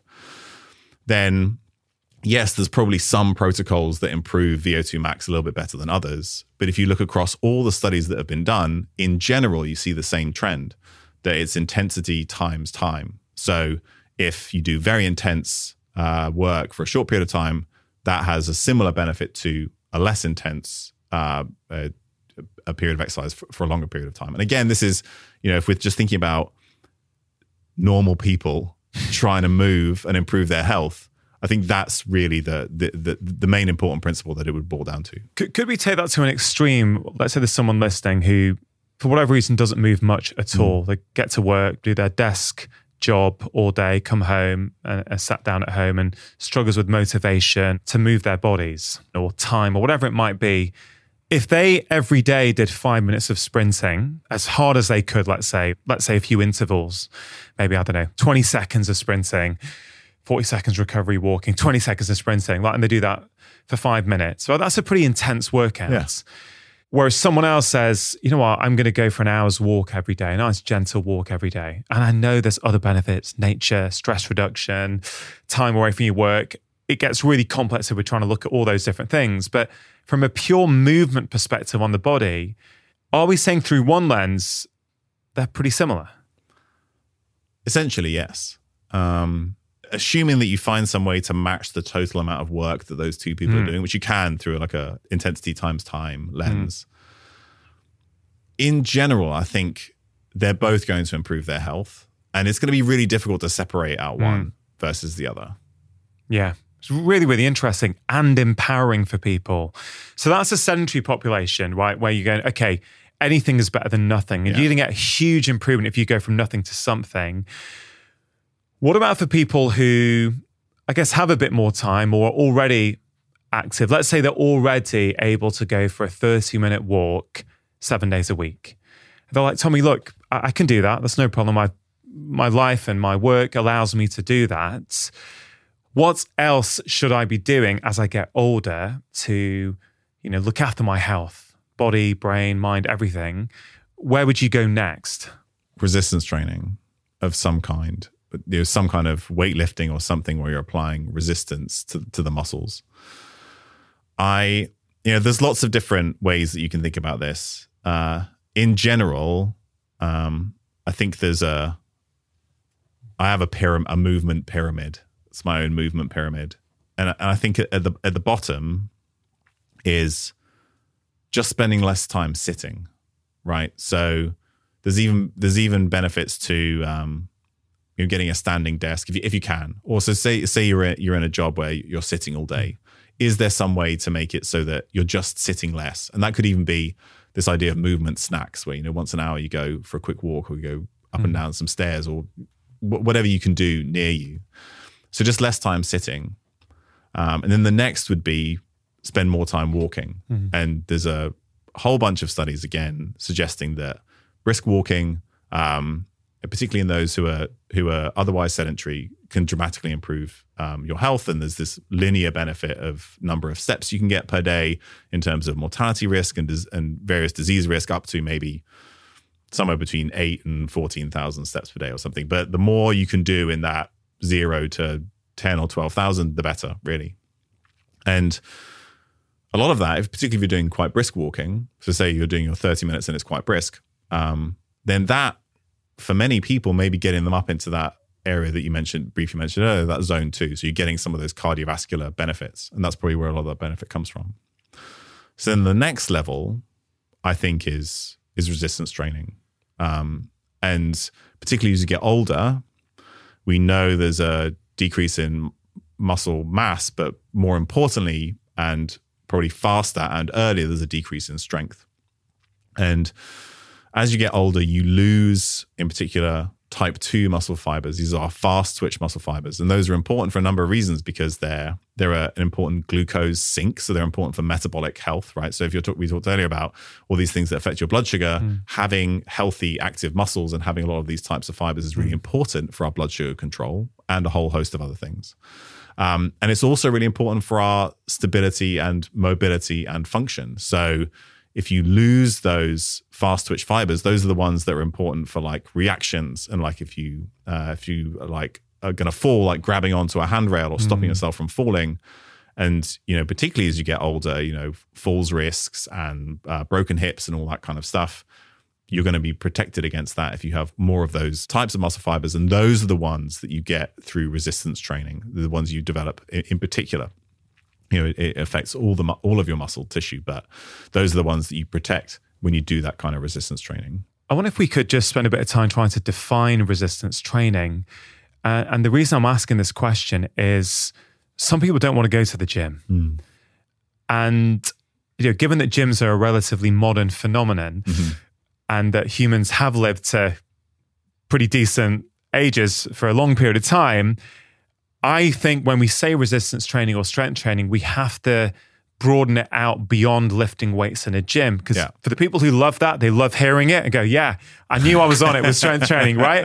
But for people who don't like it, it can be a bit confusing. So, indoor climbing, running up hills, right? Yeah. You know, that's resistance against gravity. In your view, what counts as resistance training? So it, it can be it's literally any movement where you're you know, you're moving your body in space against so against something that makes it harder than it normally would be for that movement if that makes sense right so, So, so carrying your shopping bags to your car or even to your home, or is that resistance training? Yeah, Because instead of walking, you're, you're carrying, right? yeah and we've talked previously about so you mentioned the blue zones and in the Nicoyan Peninsula they're not all down the gym all day right um, but they are doing physical activity every day that includes things like carrying and lifting. Um, and so, and you can translate that to your own activities of daily living, as we call it, right? So, if you want to be able to carry your shopping, um, then heavy shopping bags are resistance training. Um, and any time that you're moving your body, and so it could be squats just with your body weight, that's resistance training. Or you you could do push ups, and it can be against the wall rather than against the floor. You know that that's resistance training. Um, and and it can just be these daily activities like lifting things into cupboards and carrying things around. Like all of that counts, and particularly as you get older, you want to maintain those. You want to maintain those functions. So anywhere you can find an opportunity to move your body against some kind of resistance that counts the the problem you know does become at some point you need to progress things. So in order for it to create again anything is better than nothing but to create an ongoing stimulus it has to be a i think it has to be a little bit challenging. So you know, if you're just gonna, so, so maybe uh, you do a few uh, calf raises, squats, push ups against the wall, a few bicep curls in the kitchen, like all of that stuff is great. Um, but at some point, you have to make sure that you're you you would like to progress. It would like to be you would like to get stronger, such that that is no longer enough, and then you have to find some way to make it a, little bit harder. So th- I think there has to be a challenge component to it. So the well. push up against the wall then has to be the push up against the table. yeah, And then the push up against the chair. And Yeah. then a few months later, maybe push up on the actual floor. yeah, exactly. Um, and also, I think I just want to highlight, let's say, yoga and Pilates, for Oh, example, absolutely. Yeah. because sometimes I feel that gets left out of strength training. And I think uh, participants uh, and teachers of those disciplines will often say, hold on, a lot of what we do is is hard on the muscles, you Yeah. know, and there are plenty of yoga moves, for example, or Pilates moves, which I think do count as resistance Oh, yeah. training. I think they absolutely should be included, particularly for for for this kind of discussion. Um, that I mean, there's a lot of yoga stuff. You know, I'm relatively strong. There's a lot of yoga poses and things I can't I can't do. It's a different.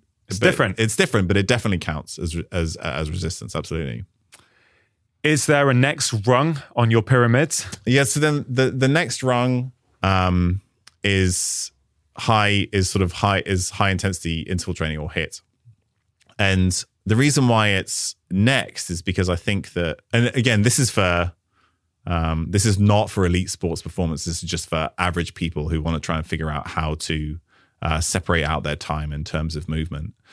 And so you will get some cardiovascular benefit from your brisk walking, and it, or it could be it could be cycling or, or, or something. All right, Yeah. it doesn't it doesn't have to be walking, but I, I like walking because anybody or most people can do it.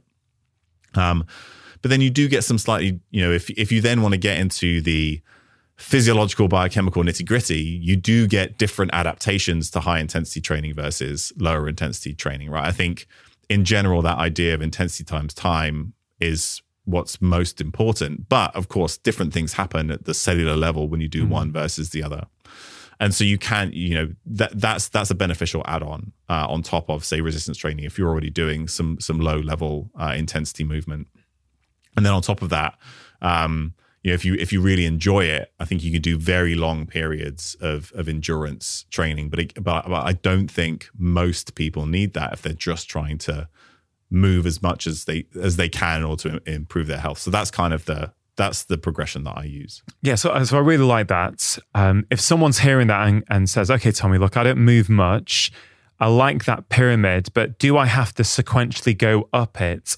Or, for example, if someone goes, you know what, I used to do some strength training while I was at school, but I haven't done it in ages and I quite fancy that. There's no reason why they can't start there, right, on your No. pyramid. They don't have to progress up. Yeah, and um, what's what's quite good about say say if you're going to the gym is there's there's a lot of you start doing the other stuff as well. So when you when you're at the gym, you're usually not like sitting like you would in in, in a chair at a desk or on the couch or on the sofa. And you're probably walking around quite a bit, right? You're, you're getting some of that, you know, additional movement. And um, there are some some nice papers that talk about how particularly if you do weight training to what they call voluntary muscular failure, right? So you do a number of repetitions to the point where you can't do any more with good form. Even that has some cardiovascular benefits, right? So, you know, similar to maybe some some lo- lower lower intensity uh, aerobic training. So, yeah, I think you know anywhere in that that's that's that's a um, that's a good entry point for you. I think is is great, and that's always where I would want people to start. The reason why I have like very long hard endurance exercise at the top is because that's often where people start because that's where they assume they need to be in order to improve their health, right? If I'm going to, I need to go for a run, i needs to be hard. I need to do it for an hour, or else there's no point in doing it. But actually, that's that's quite taxing on the body, and you don't necessarily get all the the other benefits that you would from those other different types of uh, types of training. So that's why I put it at the top. Yeah. But there's other there's there's lots of other places that people can enter, and again, anything that you can do that you enjoy and is sustainable, that's the place to start. And the other thing I, I guess I'd want to add there is we forget sometimes that exercise and high intensity exercise can be a stressor Yeah. on the body. And what I've I've often seen with certain patients is they have very high stress lives, go, go, go. And then the workout is also, you know, high intensity, a fast one hour run. That is very hard on the mm. body. And I've I think again, this is a much broader conversation, so we'll have to save this for another time. But I do think we also need to think about how much is this exercise now taxing us? Yeah. And I certainly have found over the last couple of years, I've really been leaning more into a lot of low intensity, you know, walks or bikes or swimming where, you know, it's just nice and relaxed, but I'm going for 30, 40 minutes, maybe an hour. I'm like, wow, I, I feel like I need no recovery. It doesn't Yeah. stress me out. And I kind of measure it sometimes with HRV and heart rate variability and things like that. And I'm like, wow, I do feel that we sometimes forget about the stress component. So that's if people really want to dive into it. But I- but I agree with the message, which is anything's better than nothing, and it's probably not that much for most people, right? That's going to give them some benefits. Yeah, uh, the main thing that I try and get across is that the dose needed, or the amount you do needed to to see some benefit, again for for most people, is really quite low, and that the because because often what you see, and that's that's kind of what I alluded to earlier, is that people assume that they need some vast amount, several hours a week, in order to see benefit. And if and if they can't do that, then they just don't Do bother nothing. doing anything. So the the most important thing is to do more than you're currently doing. Again, if you're relatively sedentary or you're you know trying to improve your health through physical activity. Um, and then, you know, once once you get beyond that point, you have several hours a week to train. Of course, there's lots of different protocols and different things that you can follow. But up until that point, you know, anything that you can do and is sustainable and you enjoy is going to be great. You've touched on muscle mass uh, through the lens of resistance training and how important that is as we get older. We have spoken about it before. One thing I wanted to cover though is look, if I look at you, you're a muscly guy. You know, you like to, you know, you you compete, I think, don't you? In, yeah, in strongman. in strongman, right? So that's a passion for you, and hmm. you you you eat a certain way, you work out a certain way, so you can compete in this sport. One thing I've been thinking a lot about over the last few months is what's the cost of muscle? Because I don't feel that we see often in these longevity hotspots really muscly people, right? I haven't, I haven't gone out there and studied this in depth, so Yeah. I, you know, I, I can't say I know that for everyone. Or, you know, we often don't hear about them being really muscly in their forties and fifties. And I often think about a place that I've spent a lot of time in, which is Chamonix in France, where it's in the mountains in the French Alps, and m- many people there, if not most people, are active. They are, but very functionally active. So a lot of the time, you'll see that people have got uh, quite lean. Um, they're, they're, they're, strong physiques, but not necessarily bodybuilding strong. Yeah. Uh, you see this with mountain guys. And, and I think a lot about, okay, there's a big movement now to say, guys, you've got to work on your muscle mass as you get older because you're going to lose muscle mass as you get older. And it's very important for longevity. It's important for brain health, as you've, you've covered uh, before on the podcast. But we're not necessarily talking about big muscles, I don't think. I'd love you to expand on that and also, you know, I guess broad, broadly, you know, what is the cost of muscle mass? Because the more muscle you have, I guess the more protein and calories you need to feed that muscle. So how do, how do you think about that? there's several moving parts that that I'll try and I'll try and cover. The first is is an important one, um, which you didn't ask about, but I will mention, which is that whenever I talk about muscle, everybody's like, "Well, I don't want to look like you. I don't want to eat like you. I don't want to train like you." And that is not what I'm saying. Absolutely not. Um, and when I say that p- the people should build muscle mass and strength, I'm absolutely not talking about what I do or other you know other people do in terms of bodybuilding or, or strength training. Um, that's completely separate. I don't think that that's detrimental to health, and we'll cover that as well. But that's not what I'm recommending to people. Um, and, and it's funny because I actually mentioned Gabrielle Lyon, and um, I heard uh, like a, an anecdote, which is that somebody uh, somebody was telling me that they've been telling their or suggesting to their wife that they should um, maybe, maybe do some strength training, you know, for all the reasons that we talked about. And it was sort of like in one ear and out the other. Um, but as soon as she heard another woman like her talk about the importance of strength training, immediately that that, that that message went in. So it's so the message is important, but the messenger is important as well. So 100%. sometimes it's not good for me to talk about muscle because people are like, "Well, I don't want you know that I I don't want to look like that," and that's that's definitely not what I'm suggesting. Um, when you look at again, so at the population level, we're going to use that word again. So we do these large large studies of people who sort of represent the population, and they've done it in the UK with the UK Biobank. They do it in the in the US with NHANES, and other. I mentioned earlier how terrible the NHANES dietary data is. The other data they collect in NHANES is actually very good. Um, and what you see is that those who are in the top 50% of muscle mass, so you know just above average, they tend to live longer um, and have a, you know an overall lower risk of most diseases and, and mortality. But there's not like a dose response. It's not like more is better. It's just don't. So so really the the what you see from those studies is that low muscle mass being and you know we might use the phrase sarcopenia. That's the technical term for just having low muscle mass. Um, dynapenia is related to low strength um, or loss of strength. So low muscle mass is is problematic um, rather than more muscle being better, if that makes sense. So you really just don't want to have not very much muscle. Like that's where the real um, signal of benefit comes from. Again, at the population level, when you know studies that I've done either, and there's one we published just recently, and there's some other stuff that we're working on. Um, what we've found is that more muscle is not better um, above a you know above that low level. But if you do have more muscle, it needs to be functional. So you need to have strength proportional to that amount of muscle mass. Um, and that's the kind of muscle mass that you generate through resistance training. So if I have more muscle, but I'm stronger with it, I think that that is just fine, right? That, but there's another scenario where you can gain a lot of muscle, and that's this is muscle measured on a on a like a DEXA scan, which is a type of X-ray scan.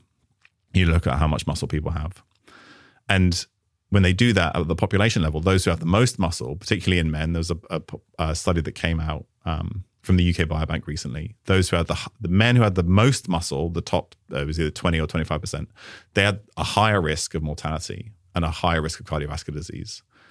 But the men who were the strongest had the lowest risk.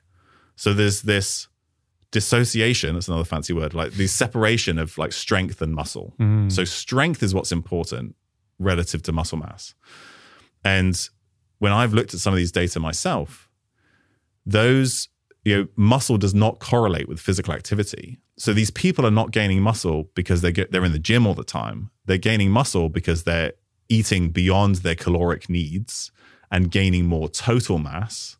And some and and with that, they they tend to have worse metabolic health, um, more you know uh, high blood pressure, worse blood sugar. Um, so they they're not. It's not muscle that's gained through lifting weights right? It's muscle gain just through gaining more mass, and some of that is muscle tissue. So as people put on excess weight, there's an assumption that will always be fat. No, some of it is muscle. So you still put on extra muscle yeah. as well. Wow. Yeah. And actually, that relationship between strength and muscle reminds me of conversation I used to have with a really good mate of mine who I was at uni with, who was a um, a very keen indoor climber, and he used to talk about the perfect, you know, they'd measured the perfect ratio between strength and muscle for climbers because yeah. you don't want too much because then you're too heavy. Yeah, particularly right? in the legs. Yeah. Exactly. Yeah. And I was like, so it reminds me of those conversations. And I, I, think the, so there are, there are two parts to this. One is that there are, there are these studies and you talked about the cost of muscle. There are these studies that suggest that more muscle is, is detrimental, but that's because muscle, you know, muscle is coming along for the ride with, um, you know, gaining excess weight and worse metabolic health and all that stuff that comes with it, that muscle has not been gained with a proportional improvement in strength or function. But if you look at having a high level of strength or function relative to your muscle mass, that's incredibly predictive of cognitive function and, and mortality risk. So you want enough muscle. You just you don't want to have very little, and you want that muscle to be strong and functional. That's the most important thing, and that's that's what you're talking about in terms of those those individuals that you see um, in the French Alps, in in terms of the the individuals you see in in longevity centers, or you know you know places around the world where people live a long time. It's functional. It's functional. Um, so whatever muscle that you have has to be functional. I think that's the main that's the main takeaway. Now, related to that, Tommy, again, when, whenever we talk about anything, we have to think about in what population are we talking about it for. Hmm. And sometimes when I think about some of the protein research and the encouragement to high protein diets, I know we've covered that there's no real detrimental effect, and you you believe in, as I do, that many people are under eating protein. And we think about it in terms of our muscle mass. Like if you're not eating enough protein, let's say you let's say you should be eating 30 grams for your for your size at a meal. Now, let's say you get really, really active and do loads of strength training. If you do that, yes, I know you need protein to support the muscle growth, but is there a case to say, and I, I kind of think that maybe this happens in some longevity hotspots, that they are really, really active, maybe not eating high protein, but because they're so active and they're so functionally active, they're still maintaining muscle?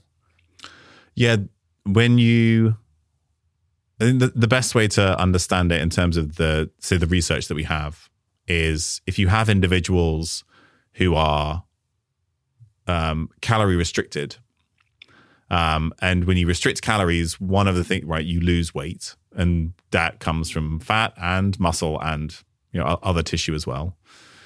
But in that scenario, if you add in physical activity, you preferentially keep that muscle tissue mm-hmm. and you'll you'll preferentially get your your energy elsewhere so even if you know you have a a period of time where you're e- either dramatically under eating or you have a, a high energy expenditure um, then you will preferentially keep your muscle mass and strength as long as you maintain activity levels.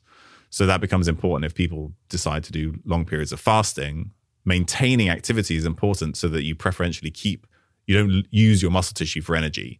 Um, and so that's that's partly what a, mm. part of what comes in there but i think there's there's also been a big debate in terms of so again we go back go back to the the blue the blue zones there's there's been some some pretty reasoned debate in terms of how much protein those those um, groups are actually eating and it is it is probably more than the typical uh, Western diet. You know, they're they're not eating low protein diets, uh, mm. but then they're also physically active, and all these other things are important as well. I do remember um, a conversation a few years ago. I was I was speaking at a longevity conference, and Michel Poulain was there, who was one of the original researchers who went to study in the hmm. blue zones, and he shared with me that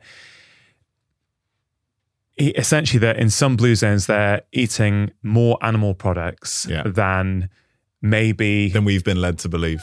yeah, I love a lot of the stuff on Blue Zones for sure. I think they're really, really interesting. But what their diet is, I, I'm not sure we're fully sure yet. Yeah. Or certainly I've heard conflicting things. Let's Yeah. put it like that. Yeah. And when you step outside of those, um, you know, small pockets, and you look at you know, more, say, uh, higher income or you know, you know, westernized, for want of a better word, societies, there are lots of populations around the world that eat a very high protein intake relatively, and have some of the the the longest lived people on average. So like Hong Kong and Iceland eat a lot of animal products, a lot of meat, a lot of protein, and they are some of the longest lived nations on earth. Um, so, so I think that using, you know, the blue zones are informative, but if you try and look at an overall population that's closer to to ours in terms of overall technological, you know, development or you know, an access to foods, then those I think are, are worth considering as well. Um, and in general, you know they there are there are several that that have a high protein diet and and you know, live a long time. Yeah, and I think also the nature of science often is to be reductive so we can measure one thing. Yeah, But our human experience isn't that reductive, right? We have all different kinds of inputs into our lives. And so I often feel that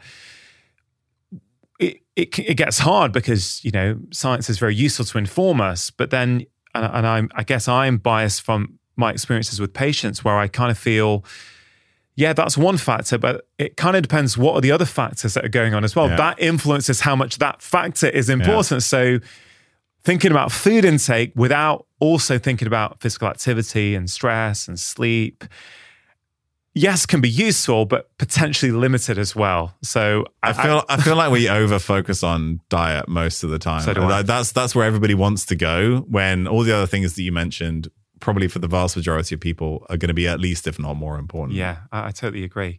I mean, you've covered quite a lot, Tommy. I mean, maybe just one more topic. Um, supplements. um, you're a fan of creatine, aren't you? yeah. Why? um,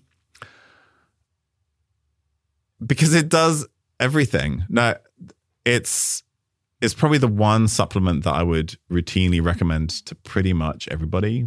Um, there was a there was a recent study that came out in uh, postmenopausal women where they took creatine um, for two years, and it it was associated with some improvements in in uh, bone strength. You know, obviously that's uh, uh, that's that's that's important for for postmenopausal women. Um, I I'm a I'm a big fan of it because of its effect on the brain. So um, there are several studies showing that creatine supplementation acutely improves cognitive performance. Uh, that's in like in athletes and young healthy people, and there have been large meta analyses looking at creatine supplementation on cognitive function, and uh, the benefits are greater as you get older. So in those who are older, um, they they have they seem to have a greater they have a greater benefit. Um, there are studies where they've used creatine as an add-on to uh, antidepressant therapy in those with major depressive disorder and seen a significant improvement above uh, what what they got in terms of the response from from the antidepressant. And there are some some studies suggesting that uh, you know, at the population level, epidemiology, the amount of creatine that people get from their diets is associated with their um, with their mood or risk of um, mood disorders. Um, then there's the effect on strength that you know that in the majority of people, uh, creatine intake is associated with im- improved strength and and, and muscle function. Um, so a wide variety of um, uh, systems and organs in the body seem to benefit from from adequate uh, creatine intake, and not um, it the, the the amount that you would take is is maybe around something like five to ten grams per day, and that's not um, that's not a heroic dose. We'll go back to that term uh, relative to what you could get from the diet. So a, tin of sardines um, is somewhere around three to five grams of creatine. So uh, and uh, five grams of creatine is probably you know, it's like a kilo or two of salmon or or beef, and like a, not a lot of people eat that much salmon or beef, but it's it's possible to to eat that much from the diet, but just most people don't. Um, What is it? so it's uh um it's it's it's made out of three amino acids and it's essentially it does does a number of things but it, its main uh, role is as uh, an energy buffer so earlier we talked about ATP adenosine triphosphate and when you move energy around the cell and you use it to do different functions with with proteins and things like that. Um, you do this in with what we call high energy phosphates. So you break this bond with with this phosphate molecule, and then that provides the energy for the process. When you um, take ATP and you use up a phosphate, you create energy uh, ADP adenosine diphosphate. So it's gone from tri, which means three, to di, which means two, and then that needs to be recycled. And that's essentially what your mitochondria do. They're they're recycling ATP or generating ATP. Uh, creatine creates a buffer for that system. So creatine, you put a phosphate a phosphate onto it. It's called phosphocreatine, and it's used to recycle uh, ATP. Um, so it, it's kind of like this short term energy buffer. Um, and that's why it improves um, physical performance. But some of the things that it improves in terms of cognitive performance, we're probably less sure about. Uh, it seems to have some effect on uh, mitochondrial function and and some other things. Um, it uh, it integrates with the methylation system because uh, producing creatine, and we make our own, um, is one of the most methylation intensive processes in the body. You know, by some accounts, the majority of methylation is used in order to generate and regenerate creatine in the body. So, you know, and then when you do that, you you if you supplement with it, so you don't need to make it yourself, then you're offsetting the need for B vitamins and all, all these other these other uh, nutrient requirements you know, as part of the system. So there's a number of different ways that it and to be honest, we don't really know all of them. We we know it has these beneficial effects that we've tested in randomized controlled trials, but the exact mechanism by which that happens is still kind of up for debate. Quite cheap and accessible for people, is it? Uh, very cheap. Um, you you know if people are gonna are gonna buy it, they should buy something called uh, creatine monohydrate. That's the that's the cheap form that's been um, well studied uh, in all kinds of populations for decades and decades. It's very safe. Um, most of it is made uh, in Germany. Uh, it's a product called Creapure, and then they do what they call white labeling. So uh, a sports supplement company just like buy, or buys it in bulk and then puts their own label on it. It's the same thing. And so just like a, sc- a scoop of one of those. And it can also be um, useful if you're going to buy supplements. In general, there's some due diligence that I would al- always recommend that people do. So um, there are third party testing companies or, or groups that test for impurities. And that can be important if you're a, a drug tested athlete, but also for other things that you don't necessarily want to be in your supplements. So things like informed sport, you can see that as a stamp uh, on your supplements. Um, and then often companies will say that they're batch tested or third party tested. That means that they're making sure they're not full of heavy metals and these other things. Um, because, you know, some supplements, you know, particularly cheaper ones, or you don't know where they where they came from. They're made in some anonymous factory somewhere, and who knows what's in them. And you know, wouldn't recommend that people take those. So you can you can often ask for certificates of analysis, so how, you know Yeah. where people have tested for impurities and stuff like that. And I, I think that if people are going to take supplements, it's worth doing that little bit of due diligence. But in general, if you see informed sport or something else, and like you can go to Holland Barrett and you can buy an informed sport certified creatine monohydrate. Uh, it's very cheap. You know, anybody can do that. You don't need to spend a whole bunch of time doing research on it. And I think that brings up a, a wider point on supplements. And I think one of the reasons why the medical profession for many years has been quite anti supplements is because of the lack of regulation. Yeah. So there are poor quality supplements out there for sure, but there are also high quality uh-huh. ones. Yeah. And I kind of feel the whole thing, supplements good or bad, is a is a ridiculous question in and of itself. It's like a pharmaceutical drug is good or bad. Well, kind of depends. Yeah. F- for who, Yeah. in what dose, Yeah. Uh, for how long for. And I personally have seen the right supplements be very beneficial for patients over a number of years. Um, so I have a slight. I don't really share that view that's been there in medicine for a number of years, which is you know we, you know stay away from supplements because we routinely give them like B12 is a supplement yeah. or vitamin D is a yeah. supplement, and we you know so I, I don't kind of yeah that but there's a bit of nuance there, and as you say, if you're going to get one, get a high quality one. Yeah, and in terms of other other supplements in general, um, the the vitamins like come very like in those who need them come very high on a list of things that I would recommend. So, um, vitamin D, uh, very important. Some of the B vitamins, very important. So, um, I think we measured, I talked previously about measuring something like a homocysteine mm. if you hmm. can, particularly if you're thinking about uh, both brain health, but then also cardiovascular health. And B vitamins that are relevant for that are RB12, folate, B6, uh, B2, which is riboflavin. And you can you can get these from a right if you're eating uh, some green leafy vegetables and um, some eggs and meat, you'll get a lot of those. Mm. Um, but equally, we know that being deficient in those is associated with a whole host of chronic health conditions. So, you know, I think we should, you know, at the in terms of within the NHS, we should probably be doing a little bit more testing for those things so that they can be they can be supplemented if yeah. If homocysteine, I still think isn't routinely available no. in the NHS. It's still a serum B12, and um, you know this whole thing about promoting diet and lifestyle first. Yes, of course, but we also acknowledge in this conversation how tricky it can be for people to eat well. Yeah, and that's why yeah, I'm all for a food first approach, but at the same time, I recognize that many stroke most people are finding it hard to yeah. get the nutrition they need. There's I don't know if you've seen this research on soil quality and how that's poorer now. And so, are we getting the same level of nutrients that we were getting 50 years ago yeah. from the same foods? That's really interesting. Also, I've tested um, B12 a number of ways over a period of years. And I've been really quite surprised by how many people have suboptimal B12 levels, yeah. even animal food eaters. And I think a lot of that may also come down to the chronic stress in society because we need good stomach acid to absorb B12 if it's going through our gut and into our stomach.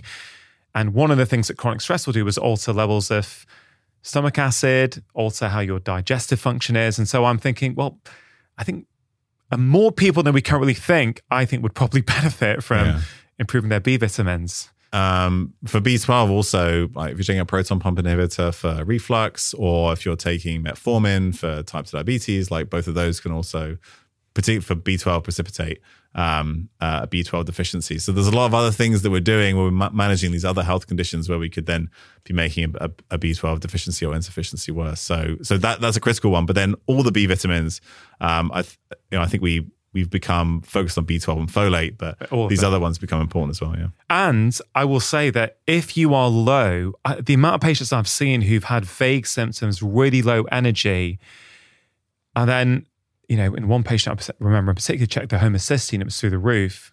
You correct it, they just feel like a different person. Yeah.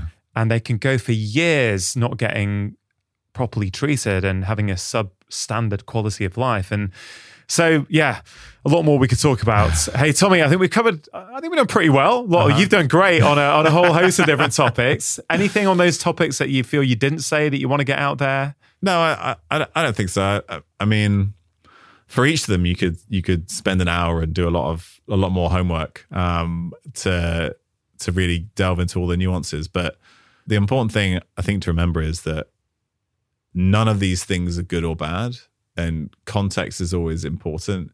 And you know just understanding how these things might be important uh, for you. But then but then hopefully also when people have gotten conflicting messages we've we've kind of helped them navigate maybe where they need to enter into something or, or whether something is worthwhile for them. Yeah. Well tommy i really enjoyed that. I really hope the audience like what was a very different format to these normal conversations. And if they do we can perhaps do another one and cover another eight to 10 topics. But thanks for coming back on the show. I appreciate it. Thanks so much for having me. This is a lot of fun.